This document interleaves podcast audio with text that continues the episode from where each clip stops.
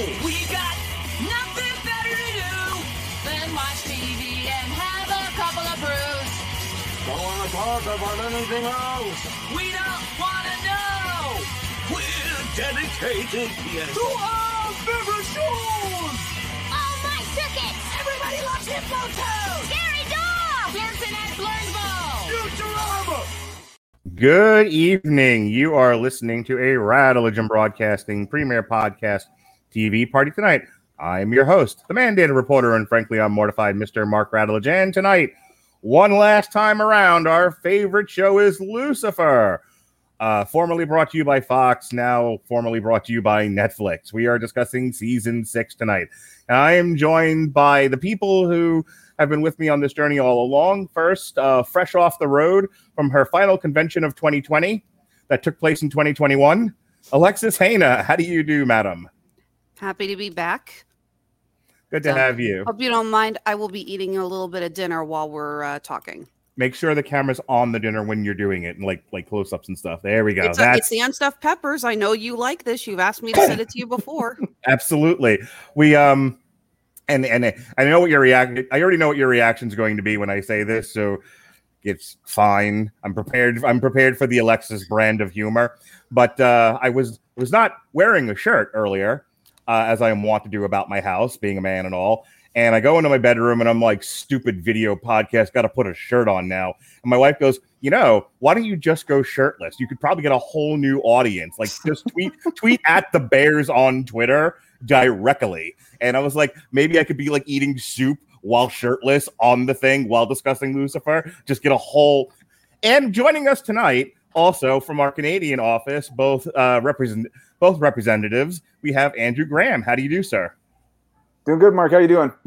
And that disembodied head you see in the corner on the video is David Wright. How are you, sir?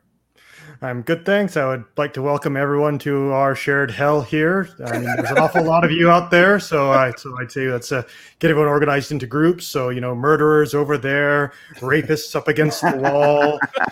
Uh, Thank you, Yeah. Rowan Atkinson. yeah, atheists. I bet you're feeling a bunch of twits right now. Christians, sorry, the Jews, Jews were, were right. right. People who think the schedule is going to stay in one place. Sorry, Mark. I uh, we're, my wife Remember, and there are no bathrooms. It's eternity without relief. Yes, uh, uh, the, the Gambit movie over there. I ah, mark that square in your bingo card, everybody. Um, yeah, I've sort of I, I have learned to live with the ever evolving schedule. It doesn't upset me like it used to. Um, I'm I'm trying. I'm doing a lot of doing a lot of yoga, doing a lot of Zen. Anyway, no, what just- upsets him now is forgetting what beanie babies are. Yeah. Well, I mean, the schedule has taught you about impermanence, which is an important Buddhist uh, concept. be like water. All right. So let's That's get into Taoism, but moving on. I, I don't care. As my Yeah, contrary to popular belief, Bruce Lee did not invent that. That was Lao Tzu who did it like 20,000 years before. So Loki. Um, let's get into let's get into Lucifer. Uh, when we last left Lucifer, he was God. Uh, he um, Chloe had been killed and was resurrected, like you do. Uh, he won a war for the throne of God, and uh, it was like, okay, like what next? And I'm I'm just gonna throw this out there for consumption, for thought. I I really wish the show had just ended there. Like he became God. I mean, I like the way that's. I'll, I'll give this away now. Why not? I've already talked about it on Twitter. I like the way season six ends. I think the final episode is very strong, and I like and I liked how everyone resolved their various threads and angles. But getting there was a bit of a journey, and for that sake, I'm glad we had the one season to get there. But um, I I really feel like the show. Andrew overstayed its welcome one season too long. I kind of wish we had bailed out on season at the end of season 5B. What do you think? I think I like most of the the arc that they laid out over the uh, the you know the course of season six. I think I agree, and we'll get into this a little bit more. There is probably a little bit of fat that they they they put on this one. They Mhm. probably could have done it in probably one to two episodes less than it ended up being, but having a having kind of a 10 episode arc kind of dedicated to to resolving the whole storyline and all the storylines basically i thought was uh, was quite good so I, i'm really happy with the way we're going to do it more but i think i'm really happy with uh, with the way they ended it that ending a fairly long running TV show is always a challenge. Looking at you, How I Met Your Mother, and these guys did it pretty well. Boy, you want to talk about a show that does not stick the landing. Oh, Um, Game God, of no. Thrones, Dexter, How I Met Your Mother, Sabrina. yeah, a bit of a trend. Uh, what about you, Dave? Stay too long or just right? Or, you know, was there somebody sleeping in your bed? We're doing the three bears. What do you think? Uh, I'm, I'm kind of close to Andrew with that. Is I think having it end at the end of season five, proper with Lucifer becoming God. Uh, you know, like Lucifer's character, it's still like you don't really see him as being God at that point. Like his reasons tend to be rather self-centered as Mhm. opposed to selfless, which is something that you would expect in, you know, at, for for God to have. So certainly diving into that a bit, I think they did need to spend a bit of time exploring that. It, it was good grist for the mill. Mhm. I, I did find it interesting how there were only like two murder mysteries in the entire season. Like the writers have officially given up on the procedural. I have thoughts. Yes. yeah, yeah. It was just if you like celestial drama, oh boy, this is the season for you. Yeah, if you like a if you like a cop show where they solve mysteries, consider watching Law and Order. Alexis, For a bonus, Uh, mentioned five times. yes. Um, final thoughts here on on the subject matter, and then we'll get into the first episode. It's both yes and no for me because on one hand, we really got some great character development and some great wrap-ups for so many of the characters. It's not one of the things that I've complained about a lot on various shows we reviewed is that when they get to the finale, the creators tend to be, oh, yeah, that's right. We probably should wrap up all these other characters. I'll forget it. We don't have to pay attention to them. And we're all sitting there going, you spent so long developing all these other characters, but now we're not going to get them wrapped up. And I love that they did that. But on the other hand, we had to suffer through nine episodes with arguably the most annoying character in the history of mankind, Rory. I have thoughts. Um, I said this to yeah, I'm sorry. I said this to you earlier, Mark, but I stand by it. She's fan fiction. you get this cool punk rock bisexual with pink stripes in her hair, and she's the devil's and she's got the red wings that act as weapons. And I'm literally, I'm Original character, going- do not steal. Yeah, exactly. I'm sitting here going, okay, who inserted their fan fiction into season six? so I didn't know what you meant by fan fiction, but now that you've explained it a little bit, I kind of get it. And I think the better, I won't say better. Uh, I think a, a a- a more accurate um, word for this would be Poochie. She, what is I wouldn't go Poochie doing far. right now? oh, you don't She think so? returned to her own timeline. Literally. Go We ahead, should get just get to it because I definitely have thoughts too. All right, let's do it. Episode one Nothing Ever Changes Around Here, and How. Uh, and this was actually directed by Kevin Alejandro, who um, plays What's His Nuts. What's His Nuts? Come on, help Uh, me. Daniel, Thank you. Detective douche. That's the one. Detective douche, yeah. All right, so Lucifer and Chloe become murder witnesses of Jared Holbrook, who was mysteriously murdered during the last performance of Magnar the Magician, Jared's mentor, who was going to pass on his mental. LAPD, Ella, and Dan's replacement, Carol, who has a crush on Ella, arrive to investigate the scene just as Lucifer and Chloe's investigation was about to get concluded.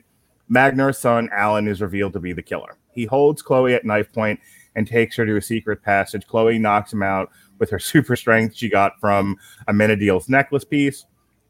Meanwhile, in the Batcave, Eve and Maze prepare to go to hell. However, after an argument between the two, Maze reveals she doesn't want to return with Eve supporting her decision, and the two get engaged like you do.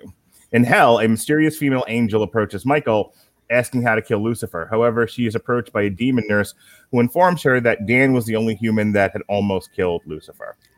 Now, Um, okay, am I wrong? I saw that earlier, but I think that actually happens in the next episode. I think who wrote the Wikipedia got confused. It's entirely yeah, possible. first episode ends with teasing her boots on the throne. Second Yeah, episode yeah, it is does. Yeah. she talks to And now that you mention it, The- the that's demon.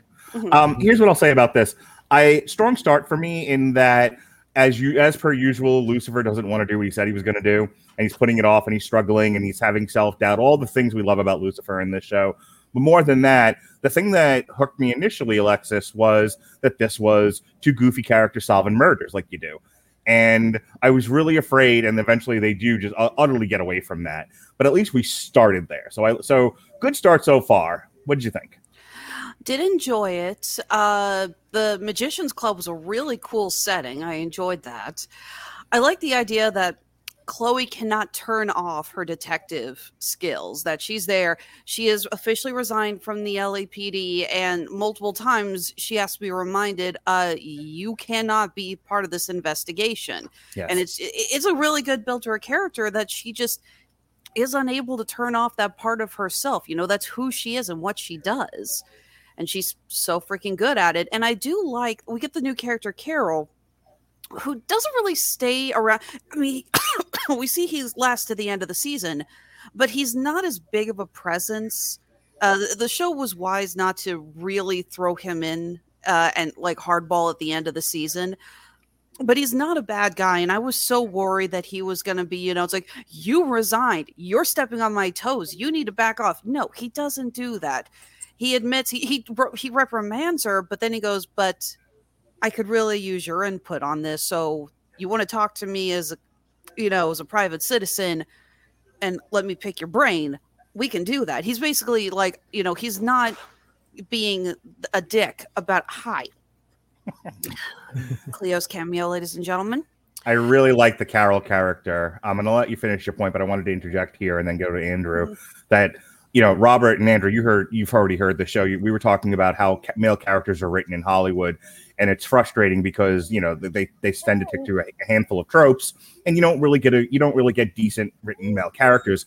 And Carol might be one of the best male characters I've seen written that's relatably human in quite some time. Like he's just a decent dude, just you know, struggling with all the things we all struggle with in life, but he isn't so far to one side um, to make him like a caricature of of being a man. Uh, did you want to have? Did you want to add anything else, Alexis? Um, I can't remember. Did we see? Yeah, we did see Dan in hell at the in this episode, right? Yeah, he's playing ping Yep. pong, if I remember correctly. Yeah. Again, I think that's kind of a cool idea that you know he's in hell, but uh, Lucifer has specifically said, "Look, I've instructed my demons; they're not to torture you." So he's basically he's not in hell; he's in his own purgatory. But Lucifer says and says, "I can't get you out." Yeah. And there's a really great concept, the argument of free will, and what Lucifer can and cannot do as the Lord of Hell. And again, I like that the idea that you have to get yourself out. You can't just get on the good side of angels or whatever, and they can just snap their fingers and send you to heaven. Yep, Andrew. Um, we're talking about Carol. Uh, we talked about various issues with this episode. What'd you think? Um, I say really strong start to the season. I mean, definitely changes, but also kind of maintains a lot of the the status quo of the series. I did like kind of the setup with the Magic Club being in there, and this apparently being one of Lucifer's favorite places because it's somewhere as somebody who cannot lie gets to see deception, and everyone's kind of in on the gag. Yeah, and then of course Chloe trying to figure everything out as they go. But it's kind of a it's kind of an interesting one. I was probably a little bit worried that we were going to get into still mystery of the week with Chloe not being a detective and her not, pardon me, interfering with investigations the entire time, and they kind of figured out a way to work around that. So you know that was good. I mean, the the mystery of the week was the mystery of the week. Um, it was a good introduction for uh, for Carol to kind of see his dynamic with uh, with everybody around there. Um, you know, the conversation between Maze and Eve was good, and, and Linda just proving that she is the greatest, um, uh, greatest uh, therapist in all creation. Yep. Uh, David, round rounding out episode one here. What'd you think? Uh, yeah, I agree with uh, a lot of what's been said. Uh, yeah, I was concerned that they we would have all these contrivances for Chloe still being a detective after quitting. You know, it's like I don't know if any of you have watched Castle, but it was it's it's like that for a few seasons where you know the end of the previous season, Castle's kicked off the consulting detective thing, and now there are all these contrived reasons for why he keeps on showing up during every case before they switch it back Mhm. to the status quo. Where I'm just like, just just have him come back at the beginning of the next season. It's it's a procedural cop show. I'm not expecting, you know, The Wire here. And mark your Mark your sentence for everyone. cards. Yeah. Huh. Now you know what it feels like, Mark. Uh, feels great. Yeah. Do, do it again. The Wire. Oh, Andrew, that reminds me. You asked me to put a drop in for the wire, and I'm really struggling with what with which one. There's so many good ones. I spent an entire hour where I was at the time, and just going through YouTube clips trying to find like a really fun, a really good one. Uh, anyway, we'll we'll discuss Yeah. it. We'll have a we'll have a meeting. Maybe Anyway. you come for the king you, you dare not miss, or or what's the whatever the Yeah, you, you, you come for the you come for the king you best not miss. That's that's high on my list. All right. Um, Uh, most, yeah. So yeah. So yeah, Carol thought he was. You know, it, it's nice when people are written like they're people, yes. like like actual rational, decent, flawed, but doing Yeah. their best people. And yeah, it makes sense. Like I'm sure there are rules for having civilians involved with police investigations, so he has to keep that barrier up. But at the same time, yeah, it's like yeah, yeah, you're a brilliant detective. I'd be a fool not to pick your brain about this case. Uh, the only one thing that I think we haven't talked about much is Eve and uh, Maze. Mhm. Uh, I I, I kind of like the sort of going back on Maze wanting to be Queen of Hell. I thought that was kind of a nice. Oh, good, we don't have to do that, and we kind of got Maze's main struggles out of the way. It was like, oh, great, Maze is upset about something else now. what's what's Maze mad about this week? Yeah, it's like I have a soul, yay! And then oh, but that means I can go to hell if I die. It's like, but like you you know that the system works like like just a general thing is like once everyone, all the mortals know that God is real, heaven and hell exist. Why are we afraid of death all of a sudden? Still, Yeah. it's like you know, it's like Chloe's been to heaven. it's like this isn't scary anymore. You know, as, as we like the spoiler for when we get to the end of the show, it's like I'm going to leave you. And it's like, uh, dude, like I'm an angel. I can just fly up and see you anytime. Like, right. I uh, I like the Maze character, and I think her arc this season is is worthy of good storytelling. But um, I did struggle with her over the course of six seasons. She was very frustratingly written they were Mm. wise to cool her off for this Yeah. season. for sure. we just Um, really needed Constantine to show up and fix whatever problem they alluded to in that cameo. no more crossovers. Um, Seriously though, anyone else a little upset that we didn't get our Constantine cameo at all in this series? I was looking forward to that. I'm gonna go ahead and be the asshole on this podcast. I know, shock to everyone, especially Alexis, but no, I'm fine with it. Stay in your own fucking shows. Uh, Hey, as long as Ezra, Ezra Miller didn't show up as the fucking Flash, I think we're fine. Agreed. Well, I, I, think, I think we're all very grateful that you didn't give any career advice to Kevin Feige. no, that like one thing where it was reasonable is fine. Every other thing on Earth, why don't you just have Luke Skywalker in there and he could be battling gods with his green lightsaber? Ugh. Anyway, And Um, Star Wars fans would still think that underpowered him. episode two. Thank buckets you. of baggage. While investigating the murder of a drag queen, Ella and Carol develop an attraction for each other. But after her experience with Pete, Ella has trust issues like you would. Yeah, I, Together- what- what is the line uh, Lucifer says you have Pete TSD? Hey, hang on. God damn it now. There it is. Maze Uh, is like torturing people is my job. Stay in your lane. Together with Chloe, she steals Carol's personnel file and discovers a one year unexplained absence from the police. To find out more, she and Lucifer, who is still postponing him becoming God, break into Carol's home and learn that he is a recovering alcoholic. Ella confesses her investigations to Carol and they go on a date together like you would.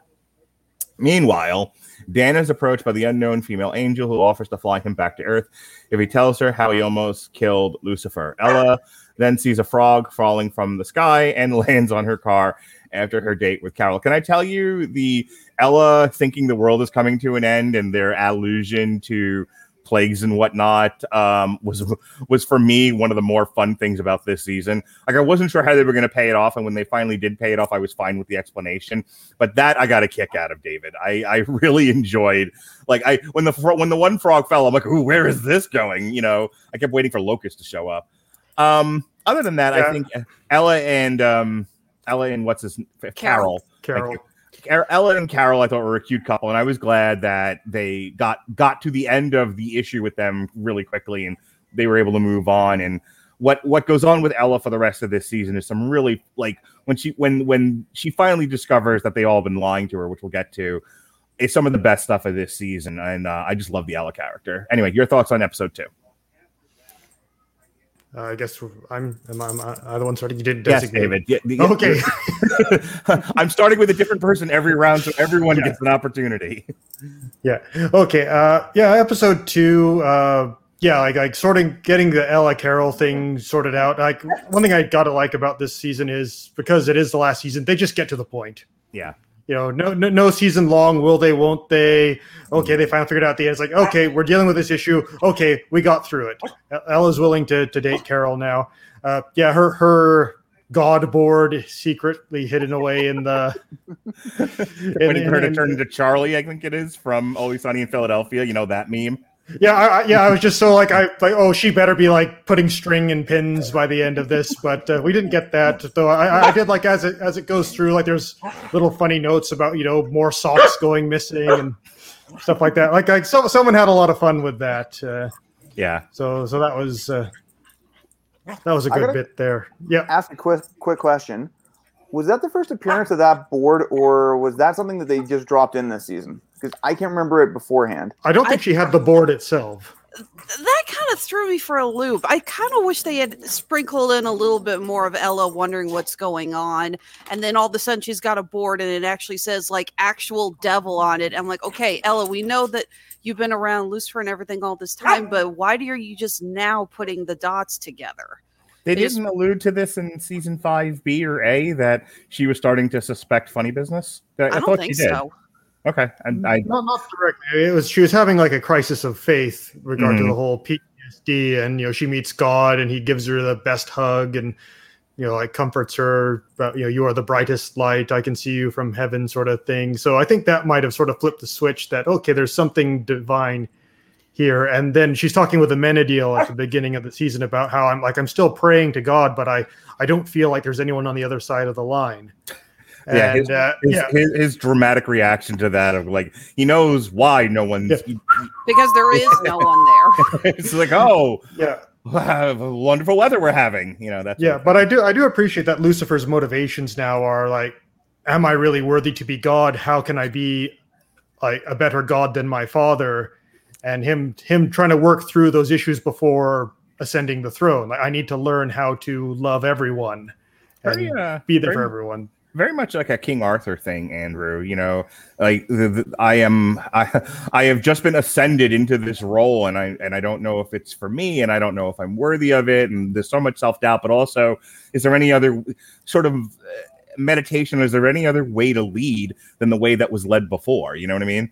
And I thought that was some very all very interesting aspects of the season.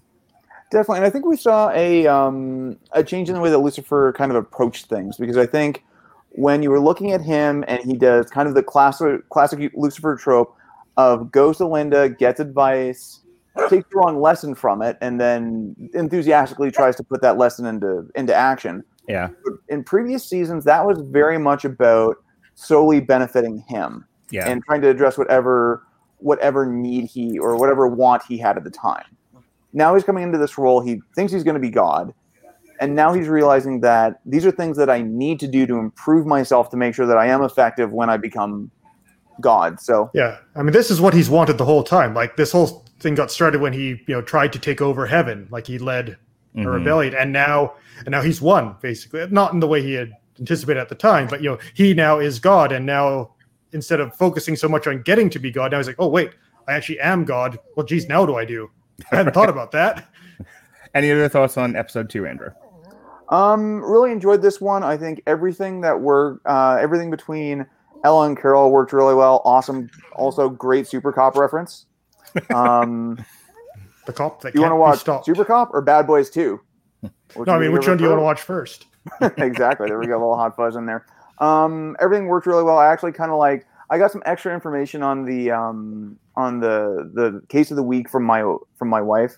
The Mhm. primary character that we're dealing with, uh, one of the drag queens who um, who gets to do the big musical number with uh, with Lucifer, was actually on an episode or actually on a season of apparently RuPaul's Drag Race, and apparently the the arc of that character was very similar to what The- that person went through on this show. The Emmy award winning RuPaul's Drag Race. Yes, yeah, it is. according to this, uh, Bob the drag queen who appeared as Busty won season eight of uh, Drag Race. So, you know, good for them. And that was one of the more fun musical numbers we've had on this show, and that's saying something.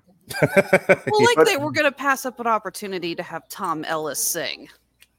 Again. They did a little less of that this season. Like I think we only got a couple of really good piano numbers, but we'll we'll talk about the one I later that I do have issue with. But I mean, they kind of overall, really loaded all the second episode. musicals into one episode last season, so you know. true. Maybe they were saying, okay, I think we've had enough musicals now. Thank you. I don't think Tom Ellis Go- has a bad ahead. voice, but they really do need they they do need to like selectively pick his music because like, he can't just sing everything. And some of this stuff sounded a little pitchy, Alexis. But uh, tell me about your thoughts on episode two.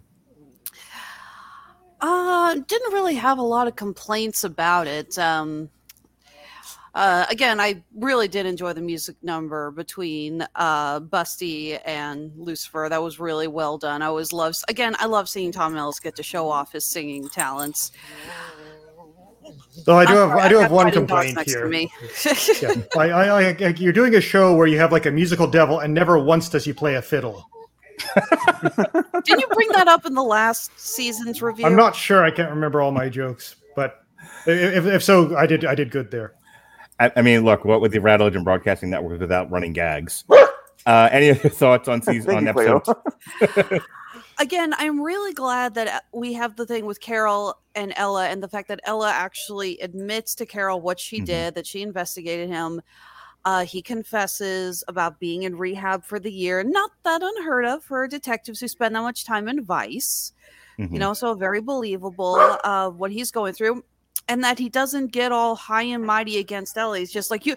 You broke into my apartment. You you looked in my private chest. Blah blah. No, he understands. He gets her trust issues, and he's willing to work with her on it. And I really like how they developed him. Yeah, they didn't have that hackneyed Hollywood scene of him having to walk solemnly in the rain, you know, as he thinks about the betrayal. But then he wakes up the next morning and he's over it. Like it was just like he, they wrote him like an adult. It was nice. Episode three, um, Yabba Dabba Do Me. That's the first time I'm reading that. Hey now, Lucifer decides to help people he hates in order to become God. Oh, this is a great episode. He then finds Jimmy Barnes, the murderer from the pilot, in hell. Lucifer and Chloe leave for hell together, and Dan and the angel arrive, and the angel tells him that he is a ghost and no human can see him, and he can't touch anything. Lucifer and Chloe find Jimmy's hell loop. Lucifer and Chloe find out Jimmy's mother left him in childhood, and Lucifer realizes the pain behind Jimmy's mistakes. Maze pretends to be a criminal to help Amenadiel succeed in his training as a police officer with his FTO, Sonia Harris. When Lucifer comes back to Earth, Dan warns him to go away, but the angel pins Lucifer to the wall, and she tells him she is his daughter. Uh, I love this episode, especially because it pay, you know it gets paid off. This I this idea of hell needs a healer, not a torturer, is paid off later in the best way possible. Also, um, this was Alexis. This was a a really fun. eh, They don't. They're not afraid to do goofy shit with this show.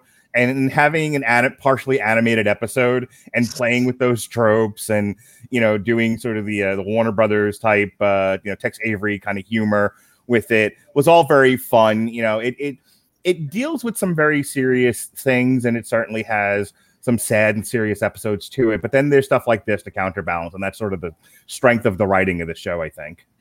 Absolutely, and I knew you were going to go to me for the animated part. Uh, they try. They establish uh, later on in the episode that uh, Jimmy's con- his comfort as a child was animation. In fact, I believe it was Wacky Races was what Mhm. he was watching. So they tried to emulate this animated world that uh, Lucifer and Chloe find themselves in on a very classic Hanna Barbera style, which was fun. We get some great homages with the slapstick humor, which is a lot of fun. I like the little detail that Lucifer's animated self, his hair is sticking out a little bit to look like devil horns. That was a nice touch. This does bring up one more thing. Again, the whole thing with Rory that pisses me off so much starts with her with right here that she brings Dan out of hell, but he's a ghost Mhm. and he still ca not only can he not ascend to heaven yet but he is stuck in a world where only celestial beings can see him or hear him and rory never gets reprimanded for this Mm. she I, I mean call me crazy but i think being stuck in a world where you can't comfort the ones you love or talk to anyone else is a bigger torture than just waiting around in hell. Well, I just like, say, take me back to hell. It's better than this. he says that multiple Yep. times, and yeah, Rory never gets reprimanded for this. There's multiple times where uh, you know Dan finds out who she is and everything, and he's like, and he never says like, "Oh, I'm sorry, you mean that bitch who screwed me over and made me a ghost?" I don't care if she's Lucifer's daughter. That is so so horrible what she did. I don't it dis- I- does piss me off that nothing ever comes of it for her.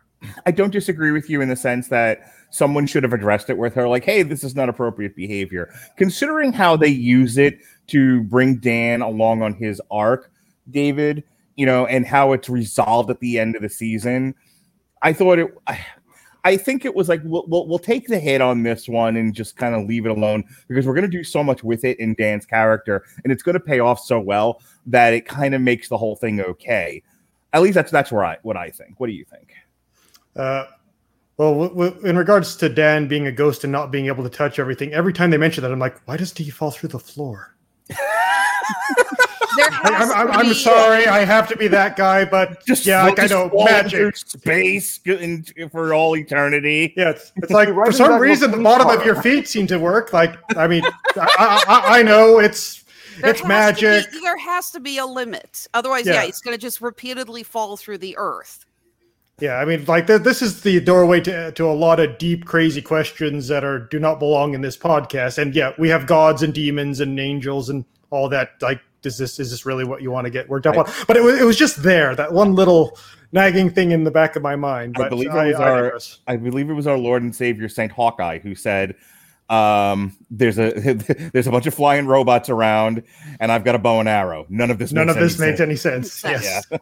Yeah, but anyway, uh, so so yeah, ta taking my Mister Wizard hat off now that I've, I've checked that box. Uh, yeah, like I, I do like how it sets up that uh, to kind of get into a bit spoilers for later. You know, like like the one thing that he actually needs to do to Mhm. deal with his guilt is the one thing that he's the most afraid of doing whilst being a ghost, which is you know seeing Trixie. Yeah. and uh, and dealing with that. Uh, you know, that, that that that was a good yeah, good payoff in the end, and, and an arc for his character. Uh, yeah, I think. Uh, yeah, m- most of my comments regarding uh, Rory, I think I might say for the next episode. Yeah, we need to start talking about Rory, but not not. I, I want a more. This this is an important episode in Andrew in that this is what this this is the thing that gets Lucifer on the path to his own kind of personal redemption and finding himself and finding the worthiness and the mission. Um, it, you know, this is the beginning of him getting the answers to all the questions by the end of the series. Yeah, a lot of So this setup in really this episode. This is really important stuff here, handled in the most goofiest way possible, Andrew. It did, and it did that. It did that really fine. I'm going to call it the the James Gunn trick Mhm, of doing really, really kind of light, goofy, airy stuff, and then it mhm. want and when it wants to hit you in the gut, it does. sure. Because when you go through kind of the setup of, oh yeah, this is really goofy, and Lucifer's chin looks like a butt. We'll talk about its character design later.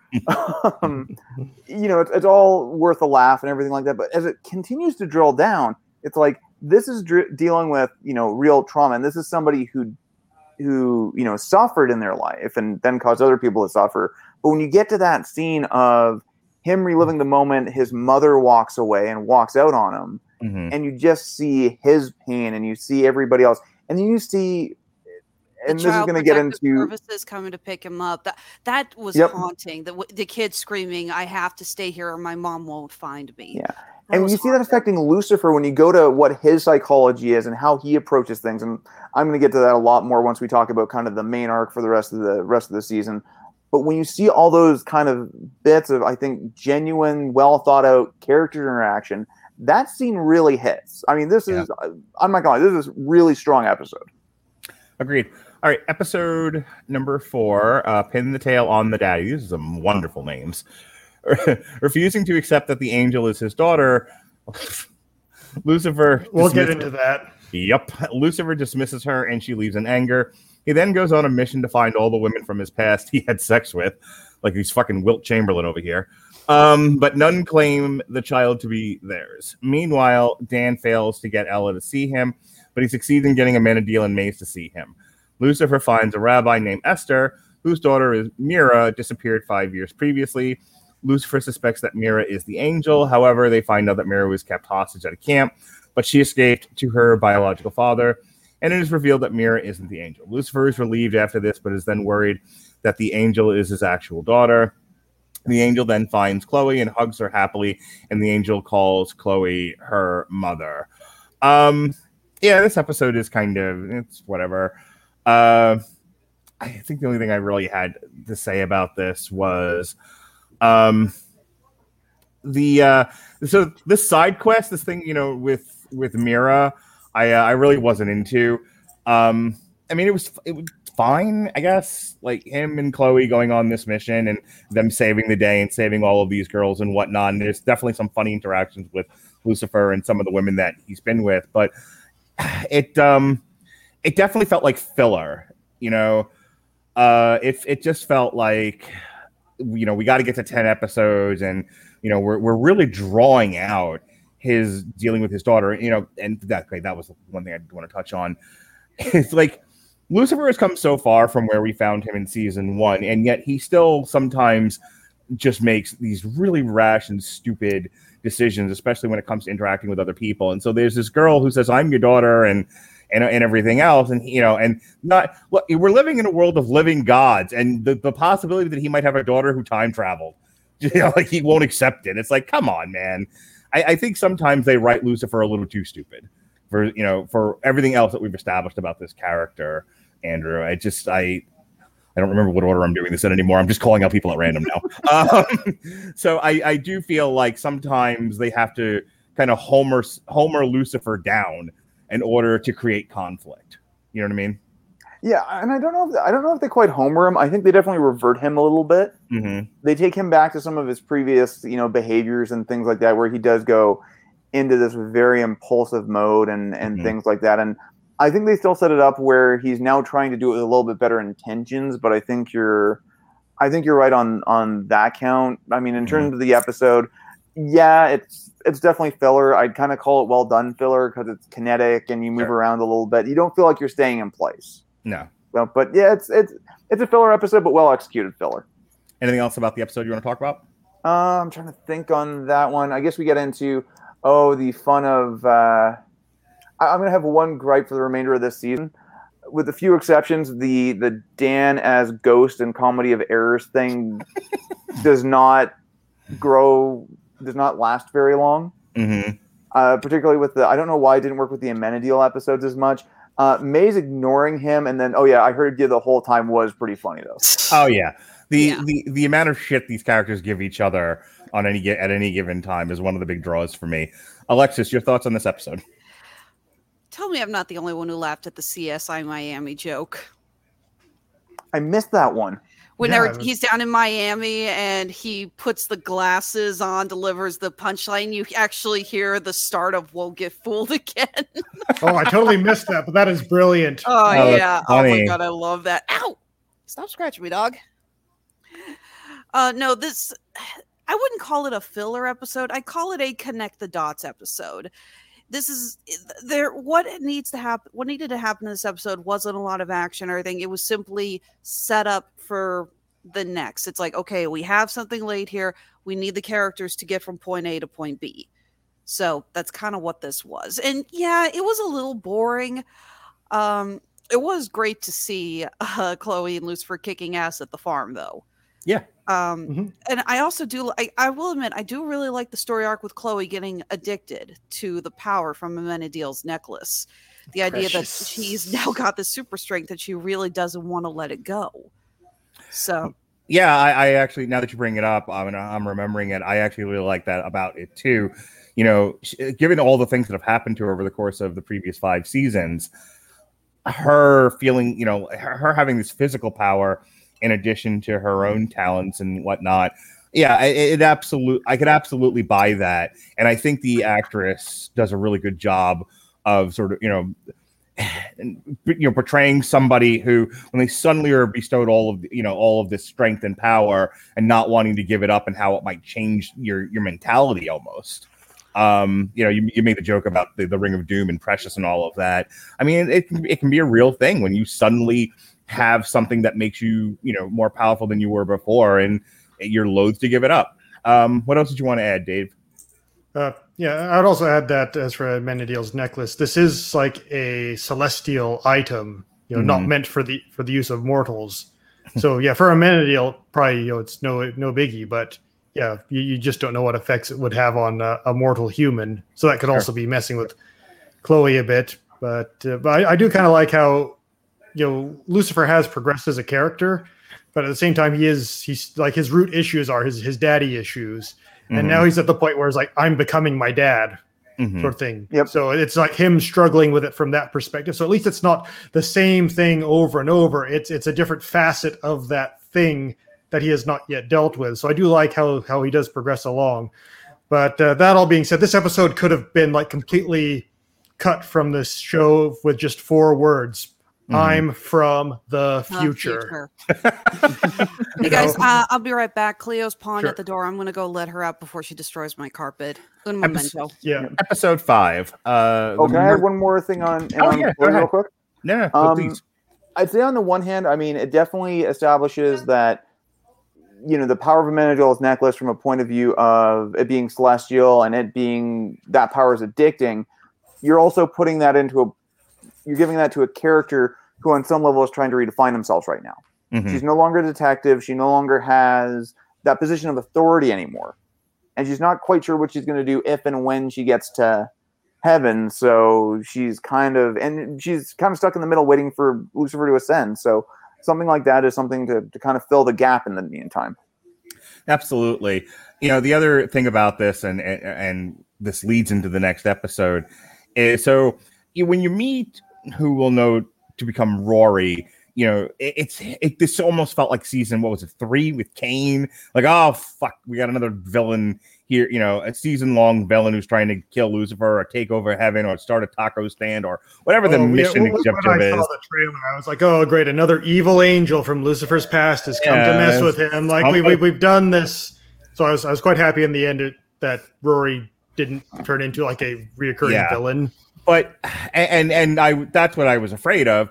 Um, but even so, we still don't start off on the world's greatest footwear because you know she's so angsty and she's so mad at Lucifer and every you know she hang she, on. she leaps to conclusions. Wonder where she gets that from. well, you know what the problem with Rory is, right? She's like this character. It was all me, James. It's always been me, the author of all your pain. It's like the same beat over and over and over again with Lucifer. Everything you've ever done ruined my life until the very end when she finally figures out, hey, wait a minute. I Um, think those of us who have seen Deadpool and Deadpool 2 have officially seen the extent of this girl's acting ability. I'm gonna, oh dear. I'm going to disagree with that one. okay. okay. All right. so I'm, you know, I'm just going to have it out regarding Rory right now.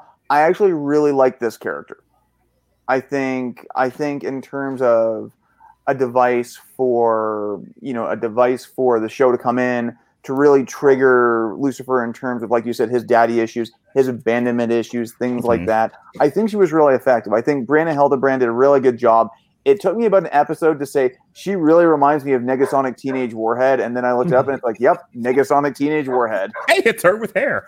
I don't. I, I will actually give him credit that she actually even kind of looks like Lucifer's daughter. Like she has a bit of the same facial structure as uh, Tom. Actually, the eyes was what give it away because Yeah, physically wise, I will admit she looks like a perfect blend of Tom Ellis and Lauren German. Yeah, my, my only real issue is she just doesn't. She, she travels from the future, and then she's surprised when her dad, who doesn't know that he's her dad because she hasn't been born yet, and she gets all upset about that. Like, no, duh.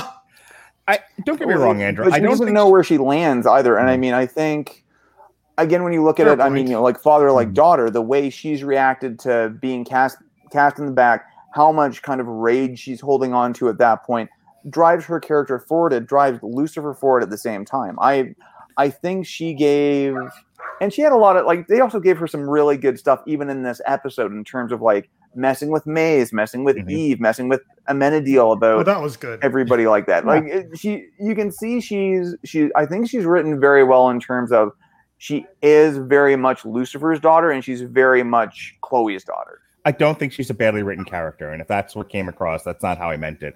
Okay. It's more. It's it's more of she just starts off very one note, and and even a- as the show rolls on with Lucifer, she's so e- she a little too easily put off by him and angered and goes off on these tantrums. And you contrast that with er- how she is with everybody else, where she's much more reasonable. And I understand that for her, she, and that's why I played the James Bond clip, one, because I'm funny, but also because I, that was like her whole thing for so much of the season until things start to turn. And I would have liked a little bit more complexity in her character. She's a little one note in the beginning. Um, but I, I will tell you this: I had a very visceral reaction to her hugging Chloe at the end of this episode. I was like, "Well, of course she hugs Chloe." You know, Yep. the, I, and and look, I, it serves its purpose. It's it's it, it gets paid off. It's it's fine by the end of it. But I can only tell you about my reactions as I'm seeing these things. And as soon as like I hate Lucifer, I hate Lucifer, I hate Lucifer. Oh look, it's Chloe and big hug, and she loves her. And I'm like, well, of course she does. Because why? Because why would why why would the perfect Chloe have any kind of issues here other than being shot at occasionally? I I, will say one thing just on your point around her kind of viscerally Mm-hmm. reacting to anything Lucifer related. I take that back to the first season, first couple of seasons, where anytime anyone casually mentioned God, Lucifer lost his shit. Yeah, well- again, she she does have quite a bit of her father's personality, and not not not that's not necessarily a good thing. And how? The murder of Lucifer Morningstar. The angel reveals her name as Rory, short for Aurora. Rory reveals that she is Lucifer and Chloe's daughter from the future.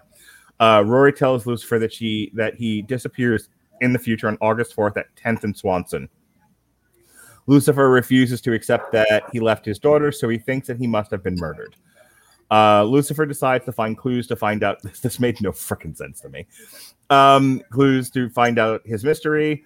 Maze starts to have doubts on Rory after Rory only calls Eve her aunt and not Maze. Rory also doesn't recognize Amenadiel. Lucifer thinks he must have been murdered by Azrael's blade. Ella then opens up a board with all her suspicions on Lucifer, Amenadiel, and Maze. He keeps it safe, but it's later stolen. Lucifer blames Rory for this, angering her. Chloe reveals she stole the blade because she wants to keep Lucifer safe. Chloe refuses to give Lucifer the blade and they fight. Chloe comes back to her senses and gives the blade to Lucifer. After having celestial qualities for a while, Chloe meets Dan and tells him that she had been powerless ever since he died and that she misses him so much. Uh, Andrew, this was a really, I was getting Bill and Ted vibes from this. You know, like, well, if we put the keys here, then we'll have them in the future. And it's like he's trying to solve a murder that hasn't happened yet. That he, you know, it, it just, I don't know. this was, this was not for me.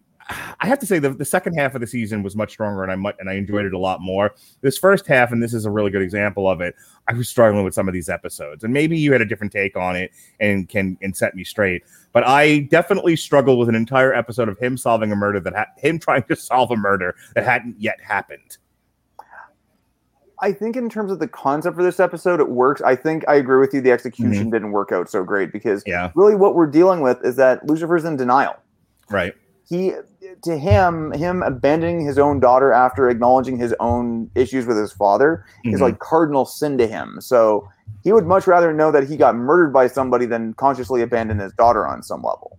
Yeah, That said, I mean, yeah, you're right. The the oh yeah, we're gonna solve my murder in advance. And look, this show uses the word clues way too much, by the way. Not for Yeah. anything that's supposed to be based with anything in the reality of policing. But and we'll talk about policing in this show in the next episode. But yeah, not not a great one. I I think, like I said earlier, um, I think some of the fun in this episode really is Rory interacting with the rest of the the Lucifer team. Mhm. Um, you know, some of the stronger bits was you know Chloe coming to terms with her her addiction to to the necklace, and then her getting kind of closure on some level with Dan as well. But not not a great episode. I did, uh, Dave, like the idea that Rory was very much. We, we were doing the. I kept thinking about the Hulk from Endgame. Speaking of which, you know, where it's just like, no, think time doesn't change; it just becomes your future, that sort of thing. No, we were doing the Back to the Future rules. If I tell you, it doesn't happen. Um, you know that that sort of thing.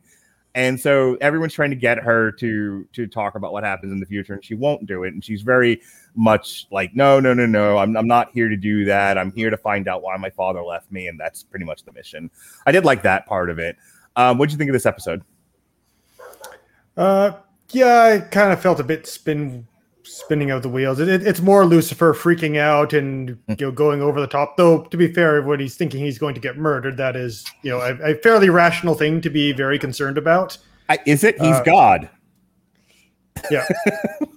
I mean, Well, not yet, but yeah, like it's uh, apparently in celestial rules. I guess even Azrael's blade could kill God. Maybe I, I you know, it's apparently like we know celestials can be killed. Yeah, I, I I get that. I, I I still struggled with this though. That we have these semi partially immortal beings, and suddenly we're afraid of being knifed in an in an alley. But yeah, whatever. I'm, well, I'm, I'm I'm more struggling with the mortal beings who know that there is an afterlife, still getting worked up over death. Like like when when Dad died, it's like why why is everyone sad? Like he's, he's he's going to the afterlife. Like you know. I mean, we, we get. I think they, that's kind of why they added in that he ended up in hell, not in heaven, to sort of Right. give that thing. But yeah, it's like why, why are why are Amenadiel and Lucifer upset about this? They can just you know go and see him anytime.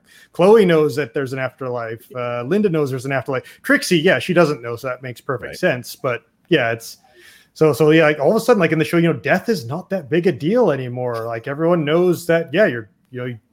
You're, Definitely you're- deflates you're- the tension. yeah, like why would I be afraid of going to hell? I'm best friends with the devil. What else about this episode before we move on to Alexis? Uh, yeah, like I, this isn't really one that I had had a lot of lot of notes for. Though I do find it strange that like they they sort of have this big deal. with, Like apparently the dental assistant is the one that I think is going to kill me, and we need to fix him up. And then he's never heard from again.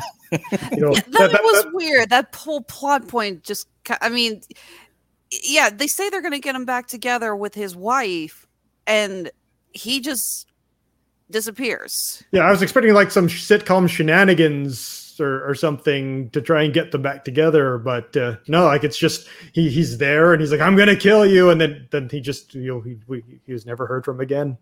He's probably gonna yeah. get his own spin off on HBO Max or something. Yeah, yeah, with John Cena. Yes. Go ahead, Alexis. What are your thoughts? Uh, going back to what I was saying earlier, I do really like the arc with Chloe and how she actually attacks Lucifer with the blade because she is just too addicted to the Mhm. power. And I thought that was really well done. I guess I'm not as interested in this whole hook with Lucifer and whole abandoning the future because if it was me personally and I was told on you know August 4th you uh, you will go to 10th and Swanson and you will disappear. I'll be like, okay, then I guess on August 4th, I am either locking myself in my office or I'm buying a plane ticket and I'm leaving town. You know, just I, I I guess I never really understand why they're making a big deal about how he's going to leave. He's going to leave. It's like it's Lucifer. He can find a way to not go to that area on that day. In Right. fact, they built the whole thing with the panic room, which was a freaking TARDIS, and it just. I, I, I don't know. I guess the way they just build it up just seems very unnecessary. I kept waiting for them to give more details. Like Yeah. the way that she brings it up is like you round a, you're with your you're with Chloe, you round a corner, and then you're never heard from again. Were you fighting? What you know? And they and I now understand, having seen the whole thing play out, why you don't get details because Chloe never gave her any details. That's all he she that's all she told her. Um, but it, I don't know. It, it, it's I, I think you're right, Alexis. When you don't have any details and you and it's so vague and Rory's so angry, you're like, I feel like there's something in the middle here that I'm missing that you know that's causing everyone to react this way. It's like that whole scene with the in Robin Hood Men in Tights where Maid Marian goes, you know, he's going to lure you in a trap, and it's like you mustn't go to the trap, and he goes, okay, fine, I won't go. like you're Yeah. making this much more complicated than it needs to be, guys. Yeah, like you usually how that works out is yeah they they, they decide yeah I'm going to stay away from it. But then some contrivance happens where like they have to go, and that's Right. sort of like the shocking moment of of like oh this is how it happens. Yeah, God Yeah. help me for praising a Tom Cruise movie, but Minority Report actually pulled that off very successfully. Good movie. Well, I'll tell uh, you, I don't think this was the world's greatest written episode, but you know what would have possibly helped in the writing of the episode to make it better, Andrew? Do you know? I would say it would be Grammarly. It would. Grammarly promote this, I'm gonna go let my dog in. Perfect. AI, uh, Grammarly's AI powered products help people communicate more effectively. Uh, Grammarly helps you write mistake free on Gmail, Facebook, Twitter, LinkedIn, and nearly anywhere else you write on the web. Grammarly corrects hundreds of grammar, punctuation, and spelling mistakes while also catching contextual errors, improving your vocabulary, and suggesting style improvements. To download Grammarly today, go to getgrammarly.com slash W2M network. Again, that's getgrammarly.com slash W2M network to download Grammarly for free. And it'll help you fix your crappy writing in your silly Netflix show. Anyway, I'm uh, going to challenge on that point because I, I had a thought on that one. yes, sir. So I think one thing, and this is, I can't remember where I heard this. It might have been the the Beyond the Screenplay podcast or something else, Mhm. um, or maybe it was Escapist. But they were talking about the nature of writing in Marvel movies. Yeah. Of course, we're going to bring this back to Marvel because what can't you do these days? It's the only thing happening in the world right now. Shang Chi seems to be proving that one. But anyway, the comment was that in some cases Marvel makes a conscious choice, and and we're not going to talk about Iron Man or Civil War or anything like that, but they choose to sometimes place character over plot in a lot of cases Sure. in terms of what kind of drives the story forward. So I think Uh, it was a movie, Bob. I think that he, he was. was it Bob? I can't remember who it was, but I, I think so. any case, I think that goes to the point of basically if you're sometimes running more towards taking your character beats and your character interactions and things like that, sometimes your plot logic doesn't always hang together 100%. I um it's an interesting thing that you bring up because I'm wondering how much of that in the writers room um and you know there's a term called killing your babies and you know and and I don't know how much it applies to this situation but that's what I think about when you've got a you've got a writers room together and they're working through you know the bigger story arcs and then they have to fill in the blanks with some smaller stories and character interactions and whatnot and eventually they have to write dialogue and I'm wondering how much they're like we need to get the kids to the mall so I understand that our method of getting there doesn't make a tremendous amount of sense, but it'll be fine if we dress it up nice and, and somebody else in the room going, no, why can't we write things that just make sense? You know, because if we because in order to make it make sense, you're going to have to add more to it, and we've only got X amount of time to work with. So exactly, I, it becomes too convoluted. yeah, and, and right, and then you know if we add too much to this, then it becomes a spoiled soup, and you have all- you know you have the other end of the problems where they over-explain things, and so these are the kind of you know these are the kind of um, details and minutia I like about film craft and and TV writing and whatnot is what what all goes into these conversations before the before the final script is is written. Um and how much do people have to give up? And you know like when you you guys brought up a couple of different avenues you know a couple of areas where people examine films and television i always think about pitch meeting. That's that's you know and and how much of that is him walking through the plot and you know the producer character going well that doesn't make any sense yes but i want it in the movie and i i it's a parody but i want but i but i bet there's a lot of truth in that in the actual writing process Yeah, and there's actually I'll relate a quick anecdote about the end of another series, Battlestar Galactica. I was a big fan of this series, and um, which one Sorry, uh, the sorry the 2003 to 2009 okay one, and it had a great writer on it who ran the show, Ron Moore. He wrote Deep Space Nine. He writes. Um, he's He writing quite on a bit of Next Generation. quite a bit of next gen. Uh, he's currently working on Outlander. He worked uh, for All Mankind. He's done Yeah. a Carnival, a lot of great stuff. okay But in any case, he had a great podcast he was doing with it, and he kind of was talking about breaking the last half of the last season of Battlestar. And he Mhm. kind of laid out the storyline that they were working on, and it was really convoluted, where it was like this happens, and this happens, and this happens, and this happens. And he was having trouble breaking everything. Mhm. And he just tells a story where where he went home, his wife told him to chill out, and it just came to him, focus on the characters. Yeah. Because that's ultimately what people care about. It's about the people and the characters that are in the show, their relationships and their own arc resolutions and, and how that comes together and, and maybe not worry about the plot as much. And I, I think, you know, it, it becomes of that trade off there. Yeah, um, j- just to kind of put a bullet on this, uh, period on this rather. I do think that the broad, you know, your broad general audiences key into character interactions more and aren't really thinking about the logical, you know, follow through on plot. I think it's when you have these sort of deconstructive kind of conversations that we're having and that Robert and I have on Damn You Hollywood is where that stuff comes to the forefront. But as I keep saying on those shows, yes, people who are deconstructing it notice it. The general populace really doesn't. All right. Yeah. Um, a lot dirtier than that. Episode six. We are now into the second half of this thing. Amenadiel and Officer Harris investigate the murder of a black man named Kevin. Much to his anger, Amenadiel finds out the detective on this case is Reuben, Reuben, Reuben, Uh, uh, Ribin, I think. Riboflavin. Got it. The officer who assaulted Caleb previously. Harris tells Amenadiel not to rock the boat. Don't rock the boat, baby. Rock the boat. Since he has a rookie. He is a rookie. He then asks Ella and Chloe for help about the information on uh, Reuben. But Reuben tells Amenadiel that he has changed and suggests that Kevin's killer could be his girlfriend. Michaela Williams. Meanwhile, Lucifer gives Rory Christmas presents for all the Christmases that he missed for her and even sings a song, but Rory still isn't amused. Amenadiel and Harris finds Michaela and the real killer, but Reuben arrives and aims his gun at Micha- on Michaela. Uh, Michaela. Amenadiel convinces him not to do it, and Reuben arrests both the killer and Michaela.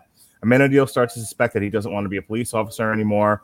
Amenadiel um, and Harris take Michaela for a final look at her house before going to jail. Chloe finds some shocking news about the precinct. Has anyone ever seen Higher Learning? David, Higher Learning? Nope. Did Andrew know what I'm talking about? Uh, I'm going to say no on that one. Alexis, have you seen Higher Learning with Ice Cube and Busta Rhymes and whatnot? No clue what you're talking about. Yeah, that explains why I hadn't seen it. Okay. Uh, No, no offense to those people at all. It's just not, not my wheelhouse. I can't remember who directed it, and I'll make this really quick. So, um, Higher Learning uh, takes place on a college campus, and it deals a lot with race relations. And at the end, um, I can't remember the actor's name, um, white actor. Uh, um, I'll look it up. Okay, that narrows it down. Yeah. Uh, Michael Rapaport. That's yes, Michael Rapaport. Perfect. right, I'm just pulling up the wiki on it. I didn't realize this was a Singleton movie. Yeah, yeah. Thank you. I, I knew it was somebody I liked. In any case, point being, there's a scene at the end of the there's Michael Rapaport's whole arc in this movie that he wants to be an engineer, and he's surrounded by Asian kids who are who, are, of course, are all taking to the math a lot easier than he's finding it to be, and he gets very frustrated. He ends up joining like a neo-Nazi group and all of this stuff. And at the very end of the movie, um, the, the, I can't remember the whole thing, but he's got a gun. There are cops involved, and he's clearly he's clearly the person doing wrong in this scene, but he's white, you see, and the cops are white, you see, and so they arrive, and it's got to be the other people involved in this scene that are in the wrong. And Message. yeah, and Michael Rapaport's like, I just wanted to be an engineer as he's holding this gun, and the cops are like, You can still be an engineer. And I get the point John Singleton is trying to make, you know, but it's so over the top and it's so hackneyed that it takes away from anything that this movie was trying to say. It is utterly stupid and unrealistic. And so, I, Uh, I- Mark, have you seen the trailer for the Karen movie? like, what now? Oh yeah, this is like a real thing. It, it, it- when I first saw it, I'm like, the so this was a Saturday Night Live sketch that they did when they had Jordan Peele as a host, right? Mhm. Cleo, give me that. Don't chew that. Well, it was essentially like a parody thing? I, I, I could have sworn it was actually a real. It is Real real. movie. Everyone thought Okay. it was a parody, but it's real. Right. Yeah. It, it, it's like the parody of every like super hardcore leftist talking point about race relations in modern America. Got like it. you know, black black young black couple. They move up into like a wealthy suburban area, and their next door neighbor. She is just the epitome of a racist white woman. She's a, like installing a new security system in their house because the black people are nearby, and she's like coming over to visit to visit their house. Like, oh, look at you slaving away in the kitchen.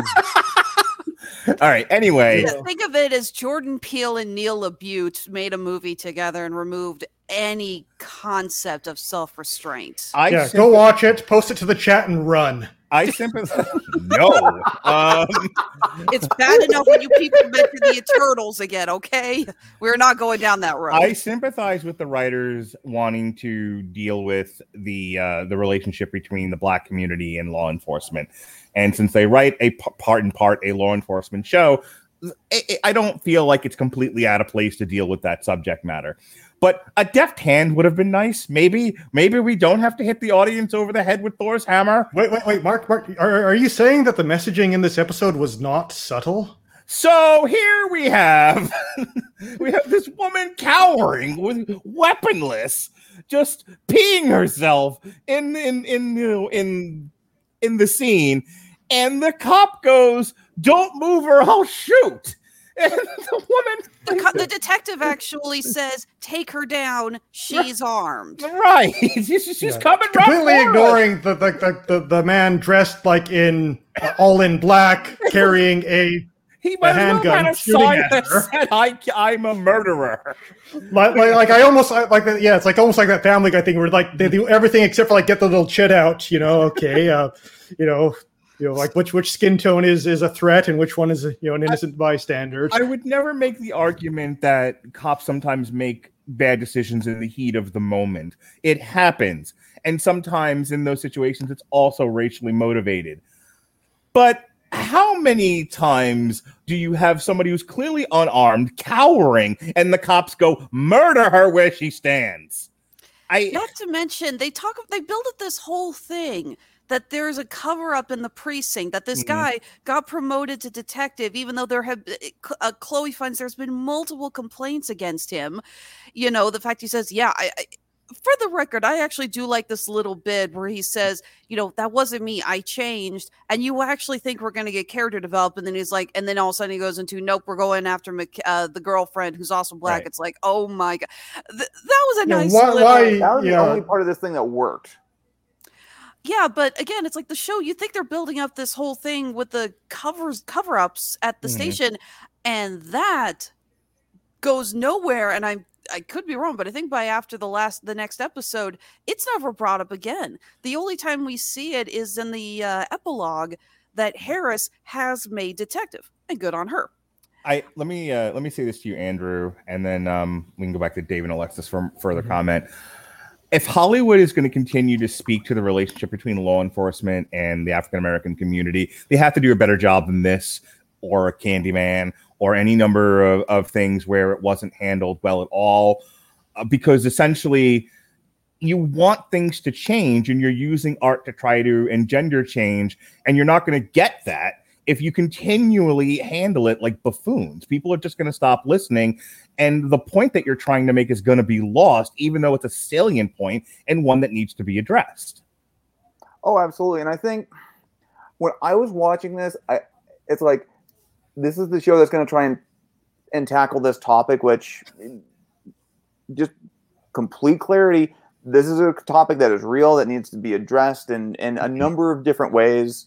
Um, quick side plug: my uh, my martial arts instructor Jay Cooper has a podcast called The Baying of the Hound. He has a couple of. Uh, he was a LEO for twenty years he's got a great conversation with another guy named Dee Burton, who's been a longtime LEO. They talk about a lot of these issues, and it's well worth the listen.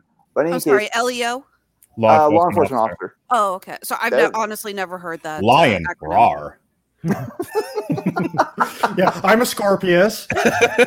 His reaction to that would probably be really hilarious at this point. But anyway, uh, go. I'll replug the episode and the podcast later. But anyway, uh, I think part of the problem that you're running in here is that you're running into a show that has, I'm going to say, a negotiable relationship with police work. hmm like it's you know it's this isn't even csi level in terms of accuracy or anything like that and csi wasn't that good it's not like we're dealing with the wire. But uh, So you're so so so many big screens behind everyone. like you know they treat la as you know one conglomerated area and it's not. It's various different precincts it's various different areas that all have different relationships and things like that. And you know i can i can give them credit to trying to deal with it but like you said is just falls so flat on its face that it it hurts. And i think it actually takes away from some of the better parts of this episode. And we'll we'll Mhm. talk about that in a minute but it just yeah i i kind of just like checked out on on this part of it because it's like this was the weak episode of the season. Yeah i i want to have a conversation about um law enforcement and all of that but i but you have to you have to raise the level of dialogue. If you keep it like this people who are he, he it, it's the conversation i have with my father you know his father is like way left you know democrat and he's marching for women this week that kind of thing you know wanted to bring my kids to a uh to a Bla- black wall street to a um Occupy. Wall Street. That's the one. Occupy Wall Street protest until I told him, no, that's child abuse and you won't do that. Um, but so, and I, and I tell him, I'm like, you may be making good points, dad. You may be trying to convince me that the things that Democrats are fighting for are worthy.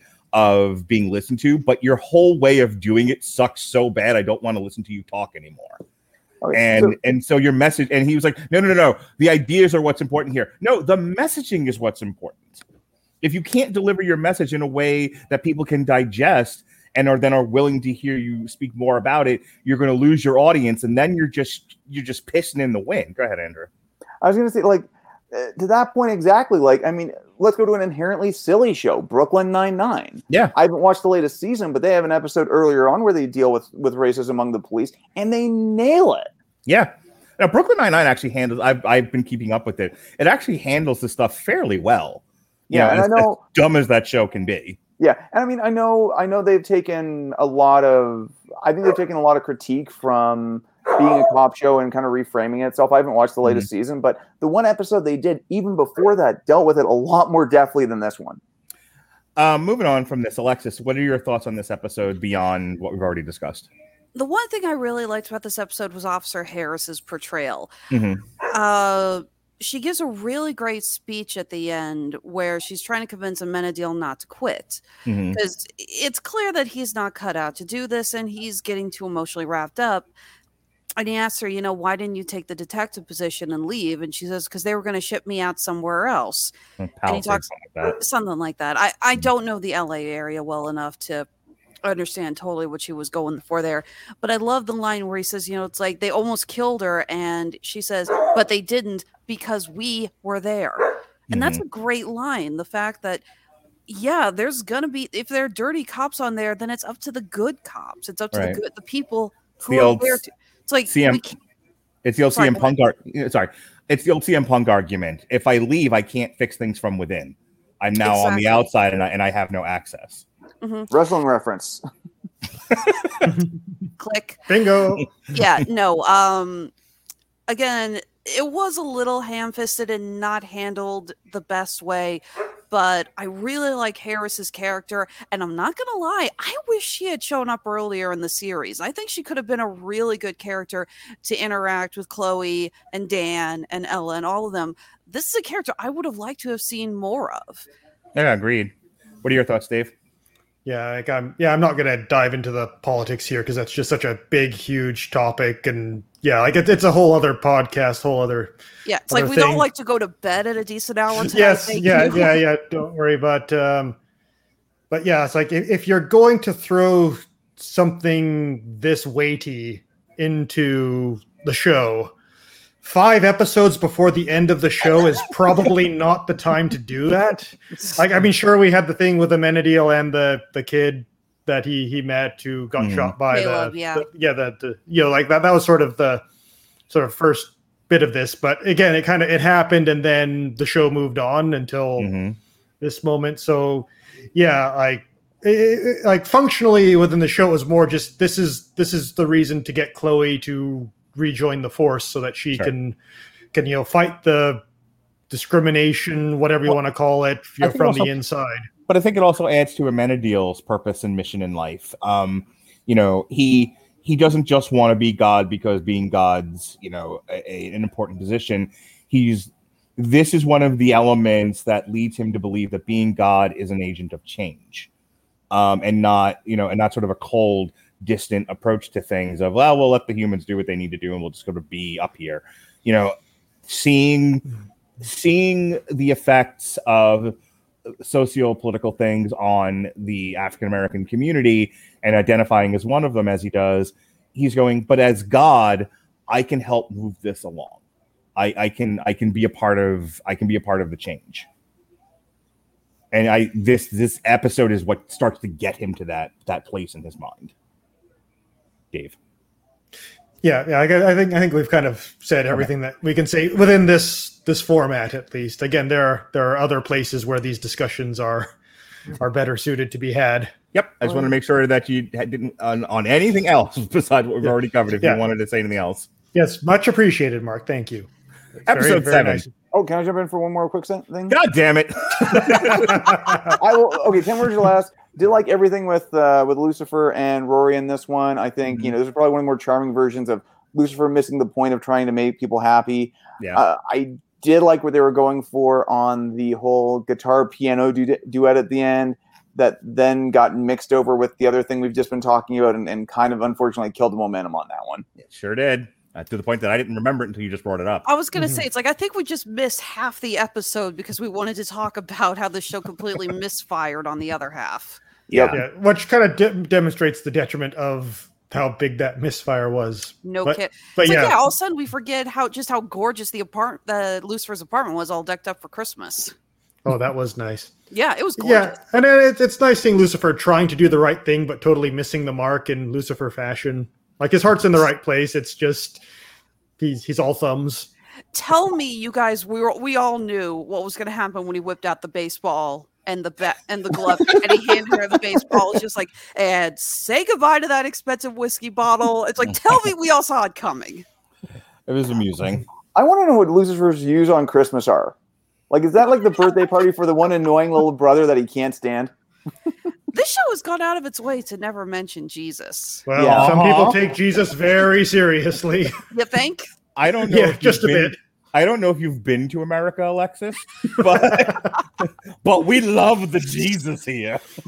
I live in No, Alberta. I I, was- know it. I was commenting about that because I'm grateful that the show never brought up Jesus because uh, that's a Pandora's box that even the assholes at Fox knew that they didn't want to open. Yeah, It Jesus is- and the Virgin Mary, pretty much everything something like else. It is a fun commentary about our, our socio-religious culture in America. That you want to do a show about the devil? Who doesn't? You wanted to do a show about God? Sure, the more the merrier. I'd like to talk about Jesus. Go fuck yourself. That's not happening. and yet nobody watched God, the Devil, and Bob. Still a great show. I saw an episode. If it makes you feel any better, Oh, I've got the DVD of the whole series. yeah, I love yeah, that show. Oh, I might This check the rest all of with it a out. hilarious subtext that Tom Ellis's father and sister are pastors. Episode seven. My best fiend's wedding. Ah, the fiend. Maze and Eve start preparing for their wedding when Adam arrives. This is my other yes, favorite character. that Adam, as they say. Th- This show should be the first show in history to get like a writing award just for the episode titles. okay. Actually mark before you go on i gotta say something about this episode. You guys have seen very clearly that i'm a feminist but i have never been the angry flag carrying feminist. I'm the one that when marx uses the phrase mansplaining i tell him to shut the hell up because i hate that term. It's like no it's not mansplaining it's just being condescending this episode, I have never wanted to see a character get punched so hard in my life for being a con- for actually personifying mansplaining. And when Eve kicks the crap out of him and mentions her hmm. rainbow colored belt, I was cheering. Because I- Message. Because I am such a troll and because I enjoy trollish things, this was my favorite character in the entire episode, in the entire season.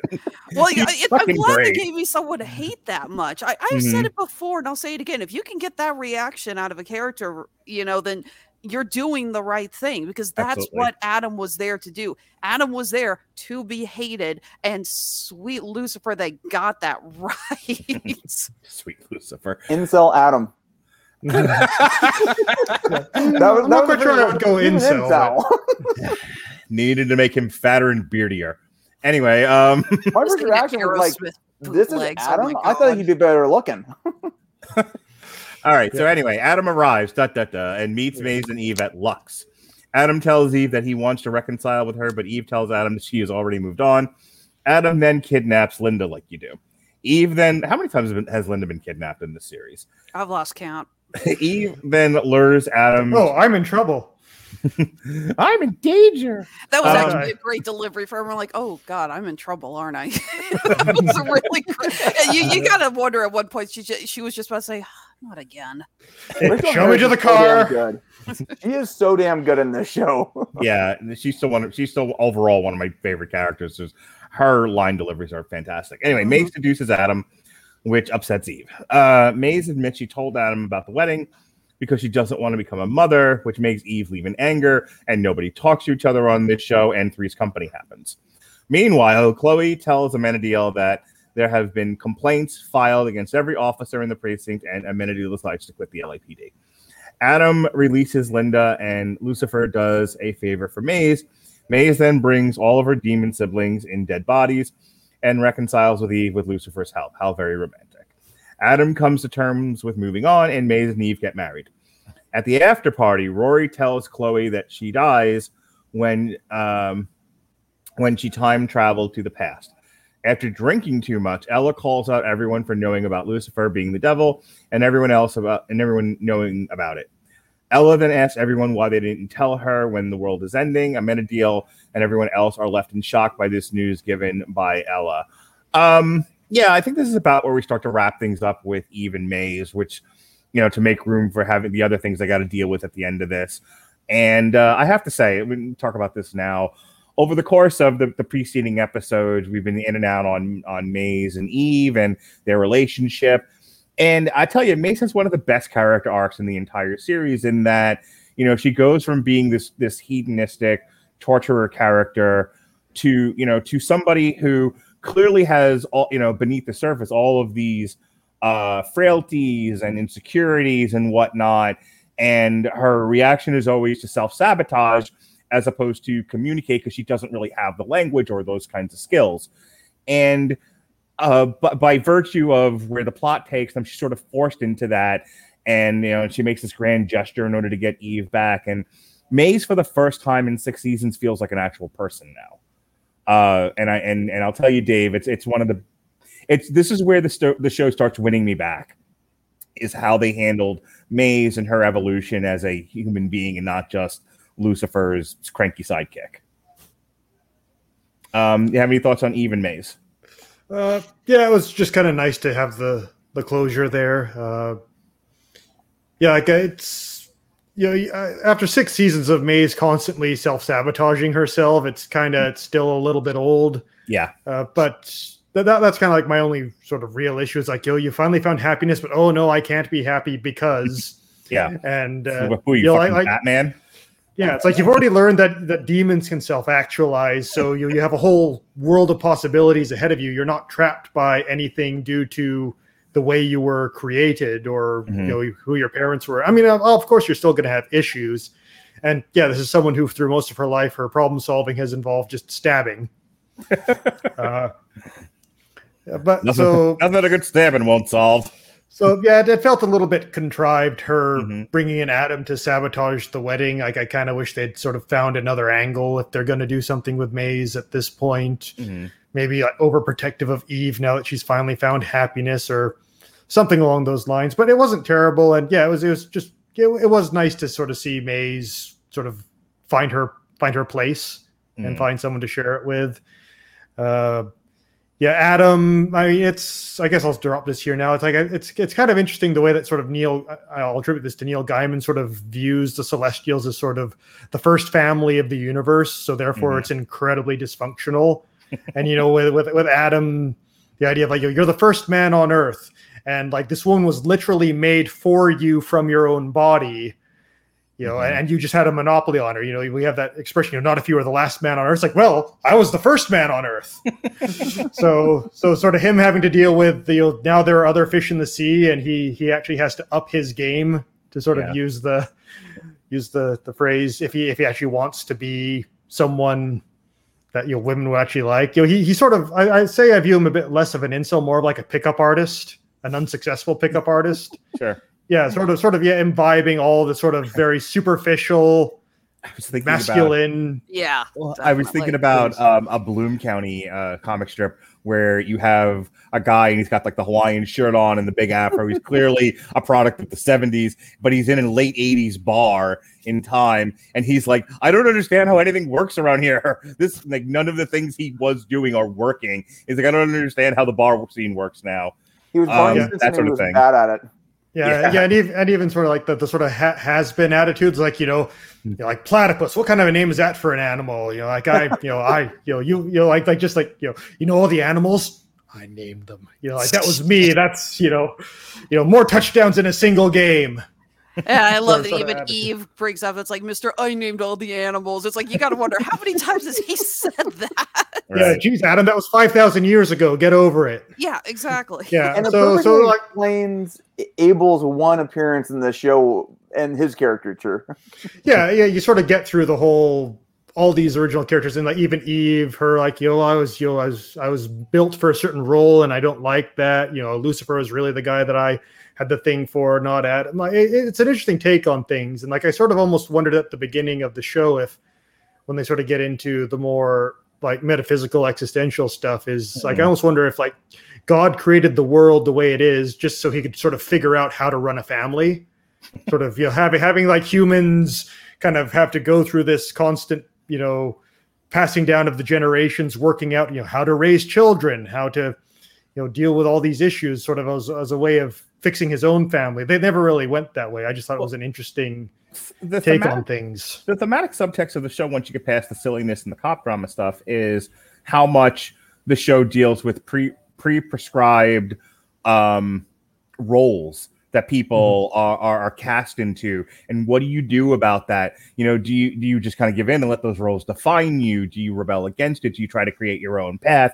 And there therein lies the drama of the entire series andrew and, yeah. and it gets oh. exemplified here in, in this interaction in this episode definitely and, and you know it goes back to you know talking about May, uh, Maze and her self-sabotage it's also people's own cycles that they impose upon themselves by accepting whatever role they've been cast into and you know, I think one of the one of the strongest moments of the series of the of this episode comes near the end when they're doing their vows, and Maze just drops all pretenses, drops all defensive measures, and just confesses her love to Eve right there. Yeah, and that was a really affecting moment because it was that character dropping all of her defenses for once. Right. Absolutely. But yeah, I mean, really strong episode. Uh, yeah, we have talked about Adam. He was the whole writing, the performance, everything was hilarious. Mm-hmm. Um, a lot of other good things about it. There was a lot of kind of small little things. I think one of the moments I loved, and it's blink if you, and you miss it, but when when Maze is coming down the aisle, um, uh, Trixie's on the end, and like they fist bump and stuff like that, going yes, back to how those two so have had a relationship. And it's like they just are picking up on the really good character moments that that remind you of of how well this character this series has worked in a lot of those respects. All right, Alexis, finish us up here on this episode. What did you think? Well, you know, Lucifer definitely called in a favor for them to get married at the Walt Disney Concert Hall in one of the uh, rooftop gardens. I love your attention to detail. Like I don't even pick up on any of this shit. You're like, did you, you gotta, know? You got to remember, former wedding photographer. I get it, man. Yeah, no, e- even the little bit that there's a sign that said "Take a seat, not decide." Either way, it's for a bride. I've seen that at lesbian weddings before. I've mm-hmm. that's you know a not a common, but I've seen it done a lot of times. It was a very cute detail. Um, no, I really did. The wedding was beautiful. I agree with what Andrew said about Maze dropping her pretenses and her fear and just blurting out, "I love you so fucking much." By the way, am I the only one that was a little cough guard and forgot? Oh yeah, that's right. Netflix, they can swear here. well, they kind of yeah. rolled it in, rolled it in a few times here. I think. I think it was Rory who kind of first called out Lucifer on his own bullshit. Mm-hmm. And, and I actually think the way they use it, not all the time. I think when it hits, it hits well. Although, again, the whole thing with Rory got a little on my nerves because she says she's not going to show up at the Taylors. Then she goes, but Lucifer didn't think she was going to show, so he didn't show up. And then she's yelling at him about, right. like, you didn't show up. And he's like, you told me you weren't going to come. It's like, you didn't show up. It's like, oh my God. I know you. No, she's not a teenager. She's in her 20s. It's like, seriously. Well, even older because she ages slowly. That she's well, just half celestial. Yeah. See, I actually thought she was like a late teenager. And what I was going to say is, they even for an asshole teenager, she's beyond the pale. And yeah. that's a great example of it. Like you said you weren't going, so why are you mad at me that I didn't show up to the thing you said you weren't going to be at? Plus, I had to save the wedding. yeah, for the record, I love that they bring back the idea that the only way they can get the demons onto Earth is to have them uh, into freshly dead bodies. This is similar to what we saw in the uh, last season's finale with the the uh, prison bus Yep. going over and all the prisoners getting possessed by the demons. I even love the little line with Carol. It's like, why does it smell like a you know three body crime scene here? And Amenadiel's like, oh, uh, can you believe they just fertilized the flowers? Although again, the whole thing with Ella, I get that she's starting to suspect, but the fact that she was able to pick up that they were zombies there so quickly and how forced she sounded, I'm like, okay, honey, this is a little weird. I, I, again, I'm not against Ella figuring things out. She's an incredibly smart character, and she is the kind of person who would put two and two together like this. I just really cannot stand how they ham fisted her suddenly putting everything together so suddenly into the last season. Yeah, we're gonna we're gonna talk a lot about Ella with this next episode here. So if there's no objections from the council, I'll No. uh, I'm, I'll move on to the next episode. All right, save the devil, save the world. Episode eight. Ella reveals a series of events that she has recorded that causes her to believe that the apocalypse is coming. As a result, Lucifer attempts to return to heaven to assume his role as God finally, but he is unable to summon his wings. Just always something. Discovering that I think Linda they has a pill for that. Oh, I was debating using that one, but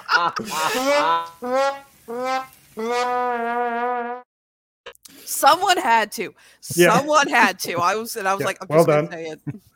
Um, discovering that Linda has been working on a book based on her sessions with him, Lucifer and his friends uh, go through the book in an attempt to understand the situation with May, while Maze attempts to help Dan confront his guilt and get into heaven without success until he relives his death and realizes what he must do.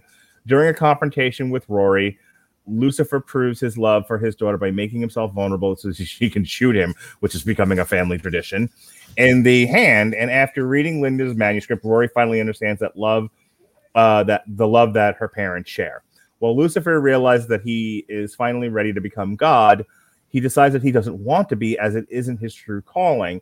Lucifer comf- uh, comforts Linda over her perceived failure to help him, and Amenadiel uh, visits to, real- to reveal that he knows why the world is ending. So, uh, the two things I really want to cover here.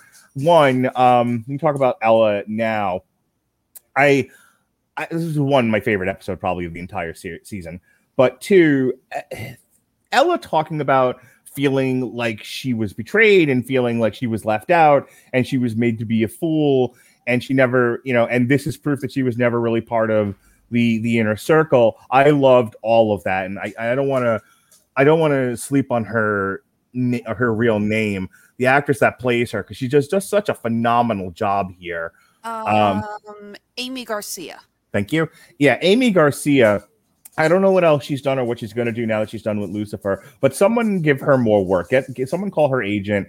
She's a stellar actress, and her being able to emote and you know and feel like I thought we were all friends. This is important stuff.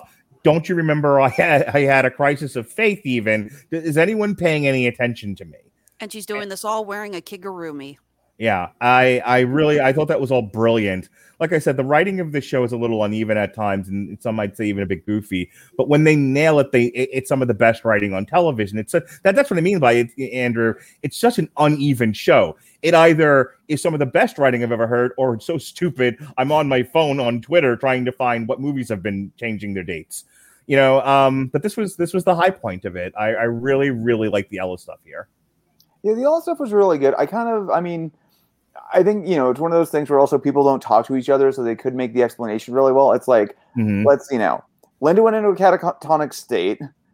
um, Dan tried to kill Lucifer. Um, Chloe went to the Catholic Church and tried to hire a priest to kill Lucifer. On the spectrum of things, Ella having a drunken meltdown at a wedding is a pretty healthy reaction to finding out that the celestial wor- world exists. Sure, very reasonable. But um, yeah, I mean, I, I definitely thought that was good. I mean, yeah, Aimee Garcia has been one of the great characters. Um, this is probably one of my, you know, wishes for what they would have done, would to to bring Azrael back in for another episode because I think that combination, I think going back to that source episode was really strong. And Mhm. anytime the actress who plays Azrael shows up, I think has been a really interesting player within this series. So I mean that that probably could have. I'm probably more in a case of what I wish would have happened than what really happened. But Mhm. in case in this case, I was pretty happy with it. Yeah, um, I also like the exercise of going through the book and sort of re-examining the last five seasons of the show.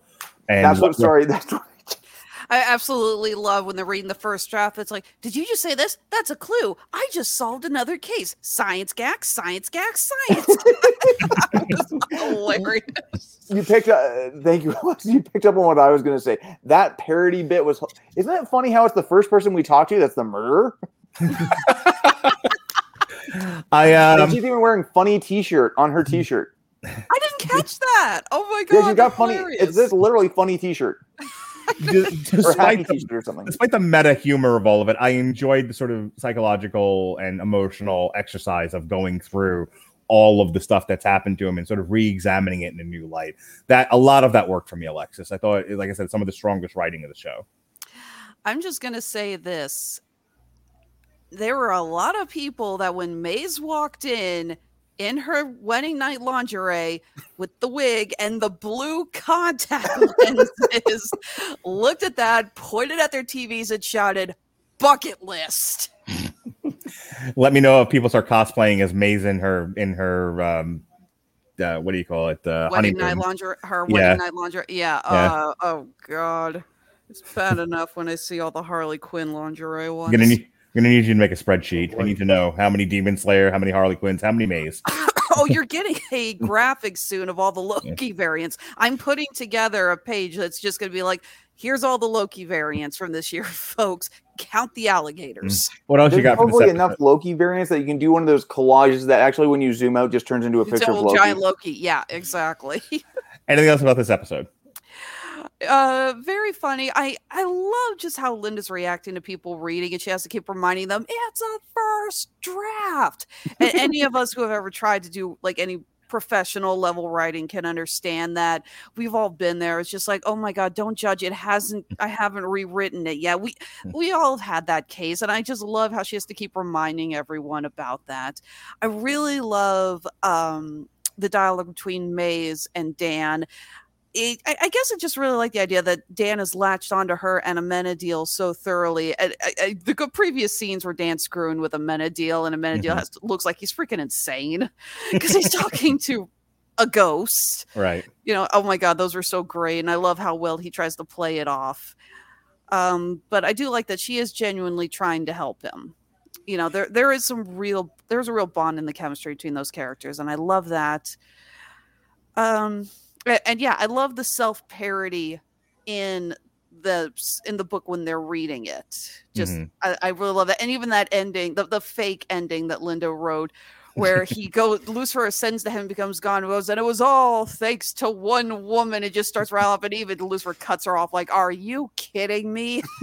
Was- and she's like, I couldn't think of anything else. Okay, so I just wrote a happy ending for myself. David, what do you think of this episode? When it started, I'm like, oh no, it's going to be a clip show. Oh, I was worried about that too. Yeah, th- thankfully it wasn't. Yeah, well, once I realized that okay, they're doing a bit of a gag here, then it's like Mhm. okay, that's bad. But yeah, it was sort of a good yeah look over the the series. So sort of, you know, it almost reminds you of like near the end of Avatar: The Last Airbender, where they did sort of a, a similar sort of parody look at the events leading up to it that also ties into the the character motivations. Oh, the the play episode. Yes. Yes. Which I swear that was also written as a tongue in cheek insult toward the movie. Yeah. Not- There- what was the uh, line? It's like, although the special effects were good, it's like, no, that was a slam at the movie. Yeah, I think I think that was done way before the movie, but uh, it's nice to think think about. I'm I'm not sure on the timeline there, but I can't remember, but a lot of people insist that that line was thrown in there to throw shade at Shyamalan. Yeah, I mean, Batman the animated series definitely threw threw shade at Joel Schumacher. Oh my god, yes, it's like Oh, I heard that. Lucifer. Yeah, oh, Yeah, I love that Shut line. up, Joel. Yeah, it's like I heard the car can walk, can climb up roads. Yeah, sure, Joel, whatever. Yeah, so but- uh, Loki. yes. I already said that. Yeah, Yeah, you we- said we- so we- Lucifer. Yeah, steal my catchphrase. But yeah, like it was it was okay. I was I was kind of hoping that they would get to get to the end point there. Though I, I do like the bit where Amenadiel jumps off the side of the building to mhm. ascend to heaven. And Oh, at first that I'm wondering, like, corkscrew thing. yeah, like show Yeah. off, and it's like I was like wondering, like, like does, does he know his wings still work? you know, like, like, like is, is it just gonna be like, Doof? it's like Lucy got a problem. Oh no, it's like like fucking Ed Norton going out of the plane in the Hulk. Oh no. yeah, but no, speaking then he ascends. But but then uh, Ella's reaction to seeing like Mhm. him in angel mode for the first time, like you know, you, you know that you know the the actress she she was just reacting to nothing, but she really Right. sold like the, the the awe of seeing something, you know, sacred for the I first to- time. Speaking of Ella, there's also another scene that I can't believe we keep forgetting it, that at the very end of this, she has Carol come and pick her up. Mm-hmm. And I actually really love that bit because Ella's been complaining and whining essentially about how she doesn't feel like her friends trust her. And now she realizes she can't tell Carol what's going on. Right. Yeah. He- you Ho know, he ho. Now you're on and- the other side. Yeah, exactly. And you just see this the light go off in her head essentially, and she's like, "Oh," as she's trying to explain to Carol, you know, that she can't tell him what's going on. And again, he is written so well that he says, "I trust you. I know what's in your heart. I trust you." And it's a great scene for them. It is. I do like well that. acted. Yeah. Yeah, I do like that they call out that Lucifer's like, well, I always told you I was the devil. I thought you were an actor. Yeah, true, but but like I, I yeah, you can't really blame Lucifer so much for it because yeah, like he, he he always is honest about I am the devil. He never denies that. All right. Uh, lost my place here. Episode nine. We are almost done. Almost all the way through this. Uh, goodbye, Lucifer. Amenadiel tells Lucifer that the siblings are messing with prayers, and that is, I love this bit. Um, and that is the why, lion on death row. Oh my god. and that is why the world is ending. Lucifer tells Amenadiel that he isn't going to be God anymore, which surprises Amenadiel. Vincent Lemecq, uh, Dan's murderer, escapes from prison. Chloe informs Lucifer that it is the date that Rory says that Lucifer disappears. Lucifer builds a panic room very quickly, by the way, with like it's fucking Minecraft, to lock himself in until midnight just in case. Dan finds Lemecq at a grocery store and goes inside his body. This is a great scene. Now possessing Lemecq's body, Dan goes to Lucifer, and makes Lucifer recognize him. Lucifer tells Dan about his upcoming disappearance and tells Dan to spend their last days with their loved ones. Dan, still posing as Lemecq, finds Trixie and she tells him that she is proud of her father. Trixie then leaves. Dan then sees a light in the sky and he enters heaven, leaving Lemecq's body. Lucifer has an emotional goodbye with Amenadiel, who Lucifer recommends to become God, and Maze, who is leaving for her honeymoon with Eve. Lucifer, Chloe, and Rory go on a last family vacation before Rory leaves. Lucifer and Chloe come back and lock themselves in the panic room until midnight. Lucifer makes it through the day, but Lemecq calls Lucifer saying that he has captured Rory at the same street where Rory said that Lucifer disappears. The only thing I'm going to say is, and we haven't talked a tremendous amount about Dan through this because Dan sort of this whole season is Dan trying to figure out why am I in hell and how do I get out of hell and what what is the unresolved guilt that's keeping me down here and when you I, I I know some of you are going to react differently to this, but I'm going to say it anyway. Dan talking to his daughter about wanting her to be proud of him and him struggling with the guilt of the decisions that he's made as a as an officer uh, really resonated with me. You know, you want your children to be proud of you. You want your children to respect you, obviously. And um, if nothing else, him talking to his daughter that way, and the daughter in turn telling him, "Dad, I am proud of you. I never, well, doesn't know his dad, but I've always been proud of my father, um, and I will always love him." And that is how he ascends to heaven. Is amazing. Just like this is what I, you know. You and I were chatting, Andrew, um, as I was watching this, and I was like, "See, this is this is some of the best stuff in the show." And this is where we start to see everyone. You know, we talked at the beginning of the podcast about how they just sometimes people don't land where you expect them to land in a show, and it kind of ruins the ending for you. You know, the wrong person becomes king, someone becomes a lumberjack. Who the fuck knows? A scene abruptly ends for no good reason. Um, things like that. And here, the strength of the Lucifer series towards the end is how well everyone got exactly where they should have been when it was all over, starting with Dan. You know, Dan's season long arc of trying to get to heaven and him resolving things with his daughter uh, was absolutely excellent, Andrew. Absolutely. That was a super strong scene. I really liked and that one was kind of interesting because again they they played the James Gunn trick where they kind of started out with something silly of him taking over the guy's body and having the scene with the cashier and things like that Mhm. and then going to go see Trixie and they do that gr- and Kevin Alejandro actually directed this and he directed that scene. I can't imagine how hard that was trying to dial in your performance from both sides of the camera. Sure. But when they do that shot where they kind of reverse across and then it goes from Lamech uh, back to Dan, and yeah, I'm using the screen as a trick there, and then it just has this really, really genuine, emotional, heartfelt scene. I'm trying to make Mark cry more, by the way. kind of I'm not crying. You're crying. kind Something in my eye. moment of It's, catharsis. it's very this- dusty in my house. Thank you very much, and I'll thank you not to stare. Go on. just this great moment of ca- catharsis with his daughter before realizing that's kind of the source of his guilt. And Mhm. I'm not gonna lie, I was a little surprised by what they chose to be the source of his guilt. I Mhm. thought he was just going to his guilt was simply from dying. Mhm. Because I think part of it goes to I have never thought of Dan as that bad of a character, or I think one Right. who who berates himself as much as he has, because as much as he's made mistakes, he's never done them for I think selfish intent either. No, he wasn't on the take. You know. yeah, exactly. He He made was he made not great decisions. Exactly. And I think it was an interesting way of addressing that guilt and taking it forward. And I just got to comment on this really quick. Uh, the actress who plays Trixie, Scarlett Estevez, she has been one of the MVPs of this series. hmm Because let's just face it, kids on TV and kids on movie can be really, really hit or miss. But she is really kind of, uh, you know, she's grown as a, you know, as an actor and things like that as she's gone on in this series, and she's remained this really good presence and had these really good relationships with all the rest of the cast the entire time. So that was a fantastic scene for both of them. Yeah, it really was excellent. Um, was there anything else you wanted to talk about with this uh this bit here? Anything about like Lucifer and the vacation and all that? The the never ending scene of him in the panic room with Chloe. Any of that?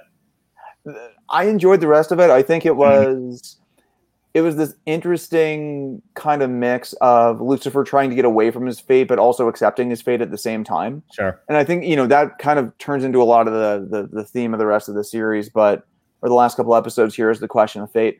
Um, I thought all the scenes with um, with them going to the beach day was fun. Damn it! I now want to go get a convertible and go drive the PCH. We um in Pensacola this past weekend there was a Corvette show and I told my wife when the ki- when the kids go off to college or whatever it is they're going to do and I'm we're retired and we move and we move to a beach town wherever that may be totally getting a convertible Corvette.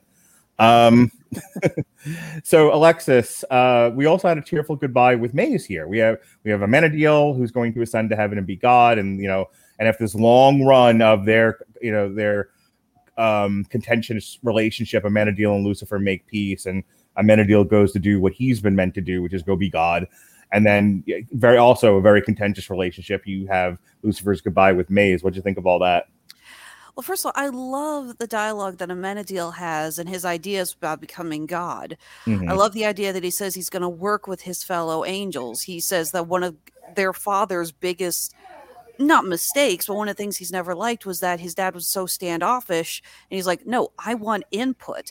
And I, then he says, I got an even better idea. Let's have the angels spend some time out on Earth and have them walk amongst the humans like we did and get a better idea. And then when he gets co signed into a co owner as Lux, and he says, in fact, we're going to have them work here, bartenders and bouncers and everything. And, and yeah, it's like, that is such a great idea. And I love that. And I love how even Lucifer's like, wow, you're you're already coming up with some amazing ideas. Excellent work. And I love the scene between them when he says, Tell our tell our brothers and sisters you have my blessing to be God.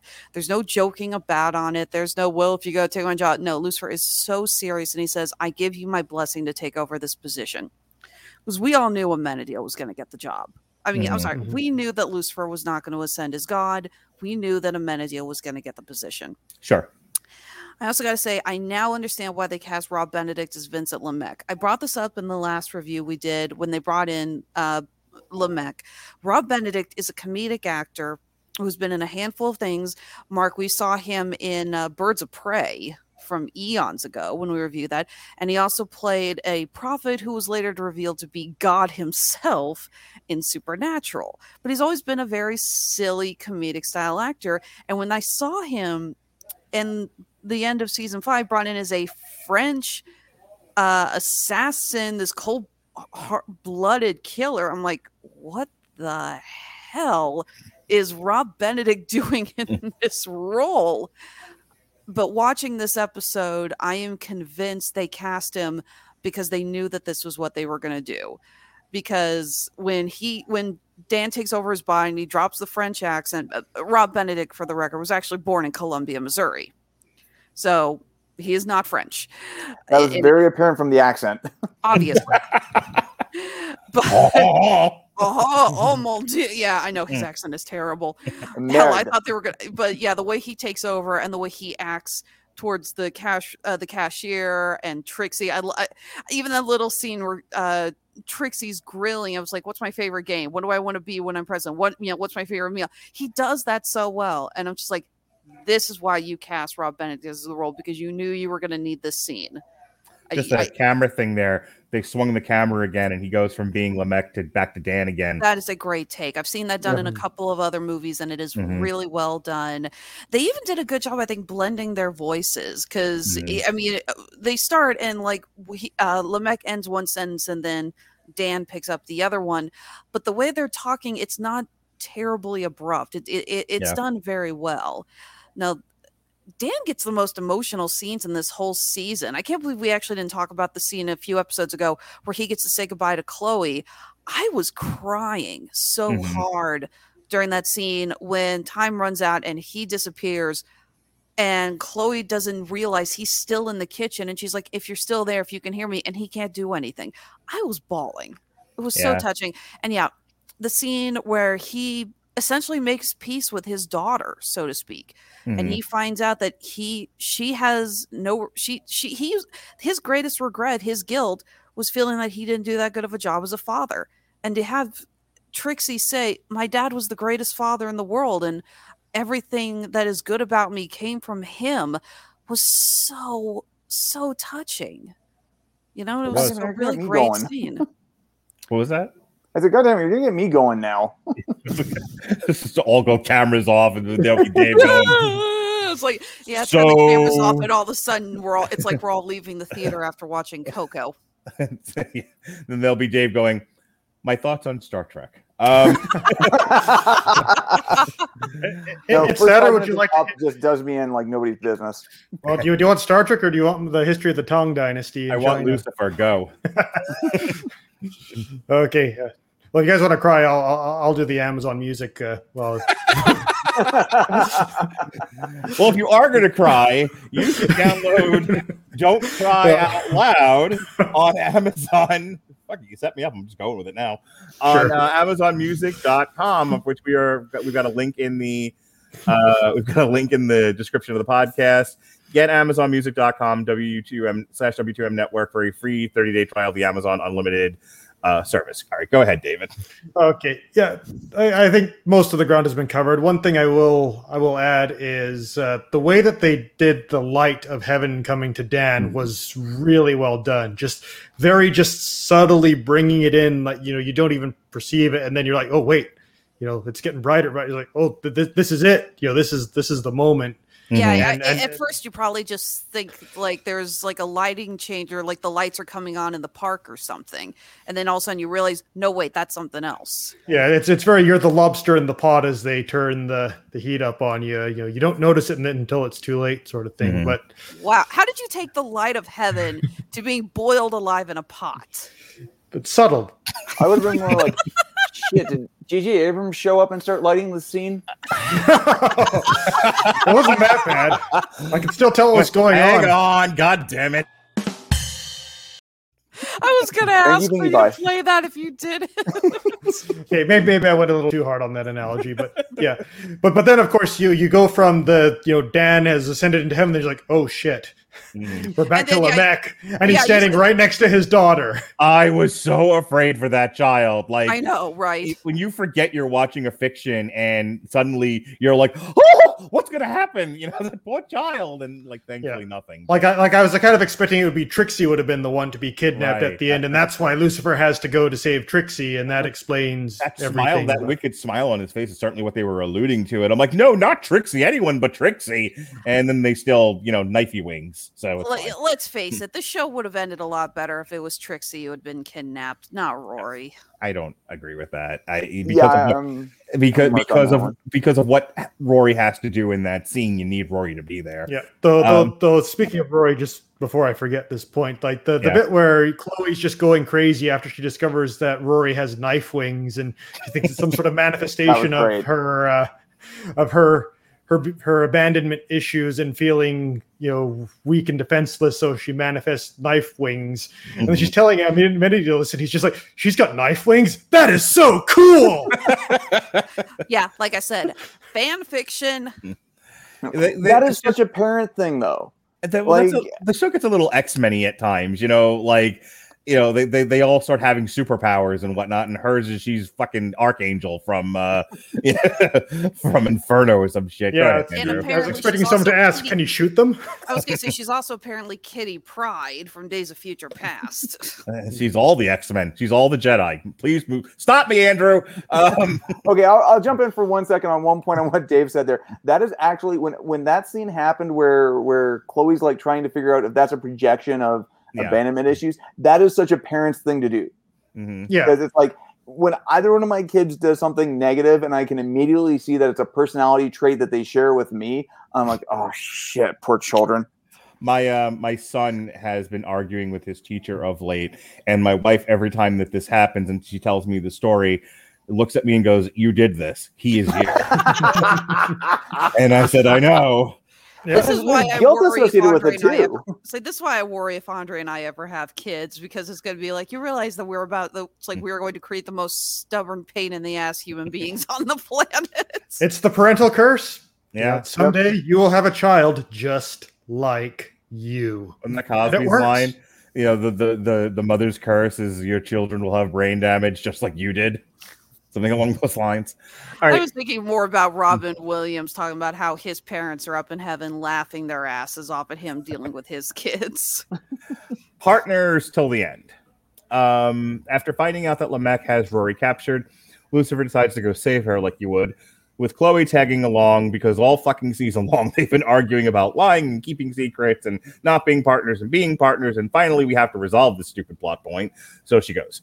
When Lucifer and Chloe reach the location, Chloe gets stabbed as per usual, but she manages to survive.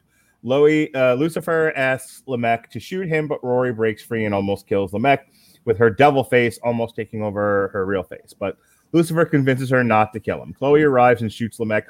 Seconds before his death, Lamech reveals to Lucifer that Dan made it to heaven. After telling Chloe and Rory this news, Rory realizes that he left to redeem all the lost souls in hell. Rory makes Lucifer promise to keep things the way they will be in the future. Lucifer and Chloe have an emotional goodbye before Lucifer sets off for hell. After a while, it is shown that everyone is happy with Dan and Charlotte reunited in heaven, which was awesome, by the way. 20 Mhm. years later, Chloe has an emotional goodbye with Rory before dying and goes to heaven. Amenadiel, who is now the, uh, the new god, takes Chloe to hell and reunites her with Lucifer, who is now a therapist redeeming lost souls in the replica of Linda's office in hell. So two things, and then I'll I'll let you guys finish up and we'll get out of here. Um, you know, the the show, the show's uh, photography can be a little flat at times.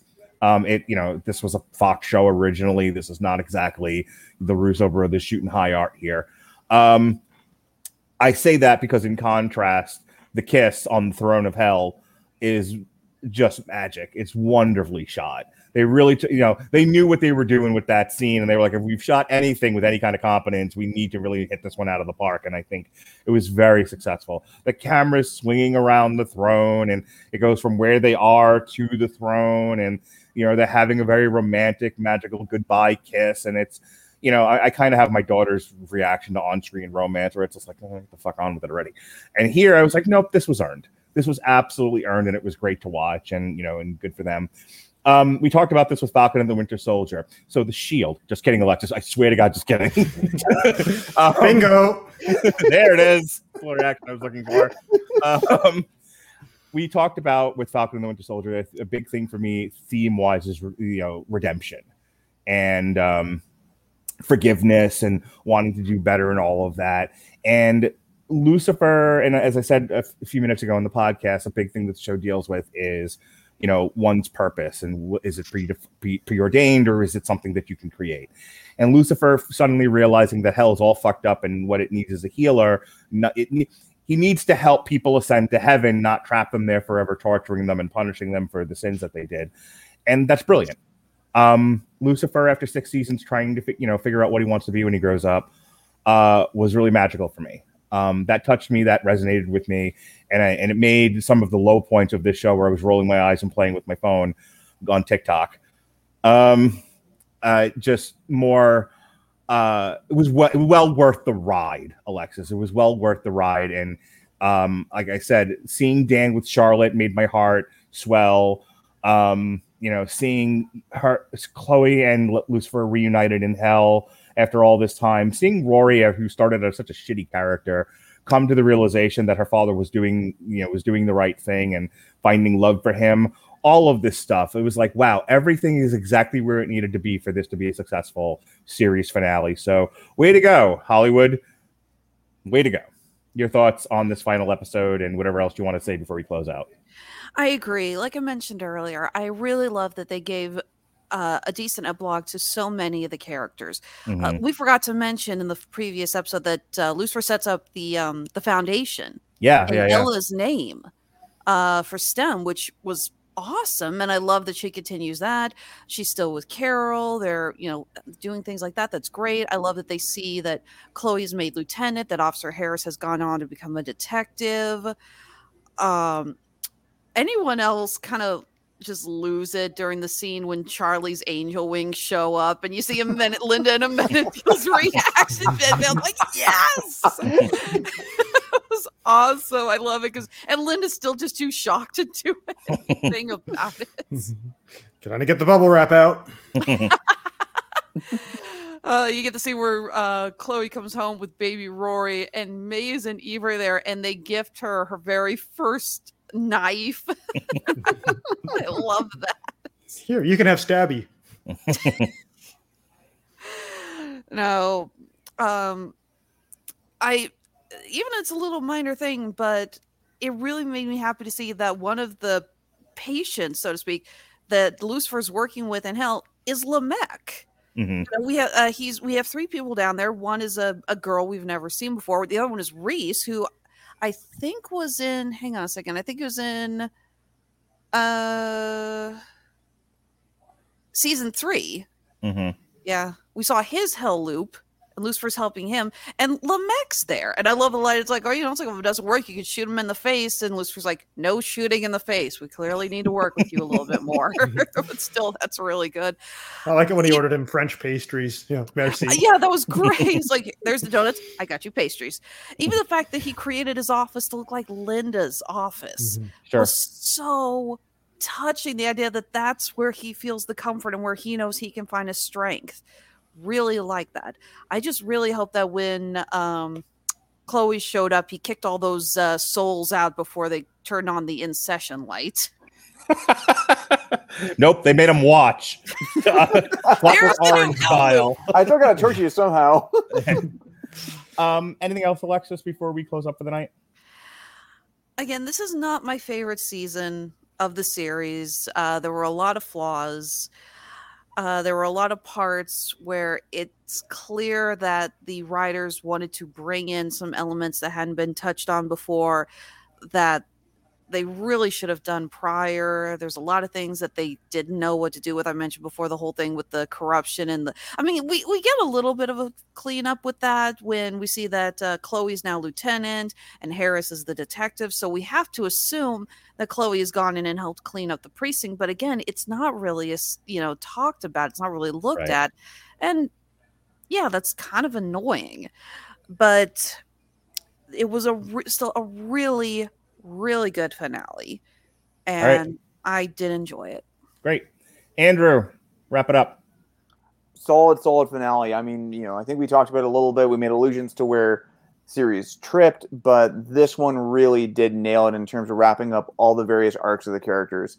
I think in terms of, you know, kind of favorite moments, I think that conversation between Chloe, Lucifer, and um, and Rory kind of talking about the fact that this is both your purpose, but it's also your choice as well and bringing together those elements of the show and those character arcs and you know lucifer accepting this is what he needs to do works really well and then i think the the follow on um, kind of montage where you find out what happens in the meantime which Mhm. if i remember it was set to a radiohead song is am i right on that one Uh, it was a cover of Champagne Supernova. yeah which i one of my other favorite songs in this entire series was Lucifer's cover of Creep. So I thought that was kind of a nice touch. And again, you get to roll through kind of everyone's everyone's epilogues. Dan's epilogue, The Wings were great. Um, and then you know just have the reunion at the end, and you get to see Lucifer, you know, trying to help people recover. And I'm kind of surprised they didn't call back to this because on some level, that's kind of his named intent. Samael is his original name was Lightbringer. Mhm. As his morning starts, both allusions to bringing light. So I'm kind of surprised they didn't touch on that one a little bit more. And I mean, even you know, Lucifer puts the the the button on the series. It's like, well, if the devil himself can be redeemed, then so can you. Sure. But uh, no, I've really enjoyed this show. You know, I think on some level it has been greater than some of its parts a lot of the time. Really great cast, really g- great chemistry. I'd say a lot of the dialogue has always worked very well. Um, I don't know the next time I'll revisit it, but you know, certainly a really well earned ride. All right, David, take me home, baby doll. Yeah, I'm I'm glad this was the last season. I think they've they've they've you know used their premise to the max. You know, we we've we've gone through every celestial drama that we can reasonably hope to go through. So you know, th- this was the time. Wrap it up. Finish strong. Don't uh, don't stretch it out. Season seven, th- th- they bring in a Lot, and he's doing a sex child trafficking ring or some shit.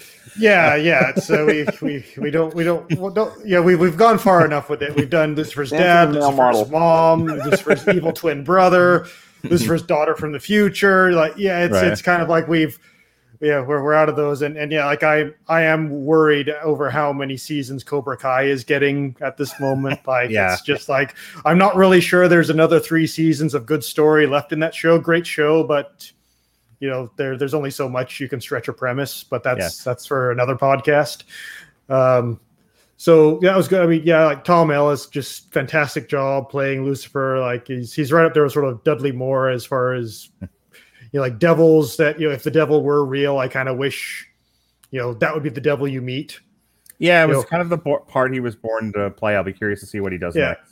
Yeah, well, just brief shout out. Like, you know, from my own readings of the Bible, the devil's not really in it that much. Like Christians mm-hmm. really seem to make a big deal out of the devil, where he's he's not really that big of a deal. He's not this evil, malignant force. I mean, he he makes a bit of trouble, but you know, it's like it's he, he he's a tempter. Like it's his job to kind of you know mess with People love a people. villain. Yeah, yeah, trickster. yeah. He's a trickster, not so much as this malevolent force to Right. like cause evil. But anyway, we're you know, we're getting a little off track there. But uh, yeah, like I thought again with how heavy the all cops are bastards thing that they added in, like it was a bit, you know, the level of setup that was given for that versus the level of payoff. I thought it just didn't really match up Yeah. and you know that, that was that was definitely a stumbling point where it, it just didn't work for how little time it was given as a thing. Like that is a you know we're starting another five season arc on you know cleaning up the police. Well that that's basically an entire show like would Yeah. be just uh, cleaning cleaning up a police department but It's like Law and Order SVU already did this. yeah that that kind of thing. So that was kind of a little bit of like oh they didn't do much but yeah everyone kind of ended up in in a good place and all working. I i thought the set for the throne room in heaven was pretty tacky like it, it didn't look that It was cool to see the Silver City finally, though. Oh yeah, yeah. The external shot of the Silver City was fantastic. Like, yeah, that is a cool, cool depiction of heaven. But when you actually get into the actual throne room, it's like this. It kind of looks cheap, guys. It looks like uh, so- I was gonna say it looks like something from the Never-Ending Story. I kind of Yeah. wish they hadn't showed it actually. Yeah, Yeah. exactly. I, mean, I, I I like what they did with sort of Amenadiel ascending the throne, and then like once everyone kneels and then they stand up, the throne's gone. Sort of his, Yep. you know, we, we are now we are now celestial e- equals, Yeah, basically. Knights of the Round Table. There's Yeah, one other was- shot that bugged me during that sequence. Go for it. when when Amenadiel reaches out to take Chloe's hand to take her down, you can obviously see that the inside of his bracer is Velcro. Okay, fair enough. Velcro is awesome. I'm like, oh, that doesn't. You could put some God likes on Velcro. there. Yeah, but when it's supposed to be armor, like I have a I have a band brace in the other room, and it's like, no, that doesn't work that way. Yeah, fair enough. Uh, yeah, the, the goodbye for Rory in the past, I, I was actually quite surprised they showed her dematerializing. I was expecting just off camera, bright light, and and they did a decent job of of, of the emotional, you know, baggage or lifting of, of that scene. That was, you know, it, it it it worked pretty good. Yeah, like like it, it's a very unique show, taking like a police buddy cop procedural and it's like, oh, and the other one's the devil, and there's also all the celestial stuff going on. So Hilarity ensues. yeah, points points for originality and creativity, and for the most part, pulling it off. So yeah, I'm, I'm glad I watched it. We enjoyed it. Yeah, I'm not sure if it's a show I will constantly revisit, but yeah, it was. You know, if you're looking for something to, to pass the time, it's it's a good watch. All right. Um, just real quick plugs because we are at the two hour mark, a little past it. So it's going to wrap this up. Uh, myself, speaking of two hour podcast, myself, Pat Mullen, and Chris Bailey today did our uh, Mania of WrestleMania six and seven. That's up now. Um, myself and uh, what's his face, Robert Winfrey. We did a triple feature, three westerns, Cry Macho, Hell or High Water, and Concrete Cowboy. And we kicked off the week with a re-airing of the Magnificent Seven from a few years ago, plus plus plus uh, a review of Andrew WK's God. Speaking of which, God is partying, which Andrew WK retweeted, much to my shock and fear, given what I said on that particular review. But thanks, Andrew WK. Um, and Kat Dennings, I'm still waiting for you to, re- to to answer my tweet. I need to know things. Anyway, um, tomorrow, um, tomorrow, Andrew. Hey, we're talking about Thomas Hearns tomorrow. I know you enjoy our boxing podcast, so Oh, We are doing- are excellent. yeah, Thomas Hearns is tomorrow. That's chapter four, and then we start getting into the fights uh, next month and you know into next year. So check out uh, Pat and I talking about the history of the four kings of boxing: Thomas Hearns, Sugar Ray Leonard, Marvin Hagler, and um, Berto Duran, who punched out a horse. And uh, speaking of punching out a horse, myself and Chris Bailey, in theory, will be reviewing this past night's episode of AEW Dynamite Grand Slam, which took place at the former Met Stadium, which is now called Arthur Arthur Ashe. All right, Alexis Hejna, you sell jewelry to the masses. What's the name of your company and where can they find you? Honeysuckle Rose Creations, where fashion meets fandom at the intersection of geek and chic. Like Mark mentioned at the beginning of this podcast, and if you've listened to this entire thing, kudos. I just wrapped up my final uh, Comic Con of the season at Cincinnati Comic Expo. It was a wonderful show. We're always happy to be out there. Uh, we might be doing some uh, minor little one day shows here over the next uh, month or so. We actually don't have anything on the schedule. So for now, the best way to find us is through our Etsy and Handmade at Amazon shops. We're currently restocking a bunch of items and I'm working on getting a bunch of new stuff. We want to have a ton of brand new products in time for the Black Friday sale. It's not even October yet, and I got to think about Black Friday. Shoot me now. And as always, you can follow us on uh, Facebook, Instagram, and Twitter. Also, plug wise, I should add that uh, we're still working on uh, getting our next episode of Tripped Up Trivia recorded. We're going to be discussing. Mark, what was that? That was me going, yes, talk about that. I I just saw this and it was just like, what were you swiping? at karate or chopping. That's my bet. Uh, we will hopefully be recording that soon. Uh, between my travels and my co-host Jesse Starcher having a few things he had to take care of, uh, we haven't talked about it in a while. I should probably reach out to him here pretty soon. Are you nodding or head banging? Both. Talk to Jesse Starcher immediately. Sorry, go ahead. well, that's not getting out of my head. Uh, okay, yes, hopefully we will have that recorded soon. So, Tripped Up Trivia Horror Edition. Um, I think we have enough contestants, but if you are interested uh, in playing, if you are a big Halloween nut and horror movie aficionado like I am, reach out to uh, the Rattleation Broadcasting Network on either Facebook or Twitter. Let us know if you'd like to play. And again, Honeysuckle Rose Creations, the intersection of geek and chic. Find us on Etsy and Handmade at Amazon. All right, Andrew, I hear you roll around on mats with sweaty men. Where do you do this at? Never, haven't heard of the phrase that way in a while, but I do train at uh, Esteem and Havoc Martial Arts. Uh, esteemandhavoc.com. We, uh, they're located in uh, Calgary, Alberta here, and are open with uh, with health restrictions in place. Uh, new schedule has just been put up on the Facebook page. They're available through uh, Facebook, Twitter, Instagram, TikTok, uh, all your major platforms.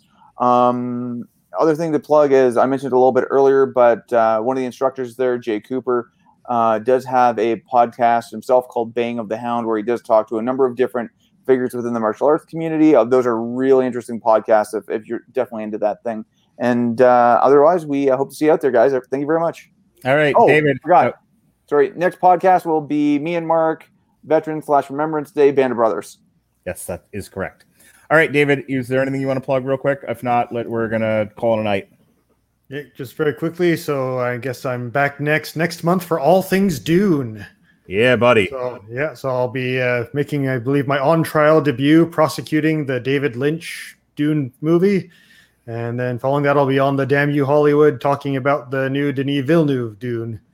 Uh, other than that, probably be on for most mar- things Marvel, and uh, we'll see how it goes from there.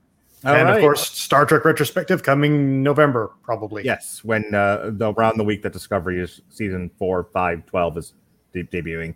Whichever So if you're that looking for some good Star Trek content at that time, All right, folks. Uh, thanks for hanging out with us for as uh, long as we've run this thing. Um, for Andrew Graham, David Wright, and Alexis Hejna, I'm Mark Radulich. Be well, be safe, and behave.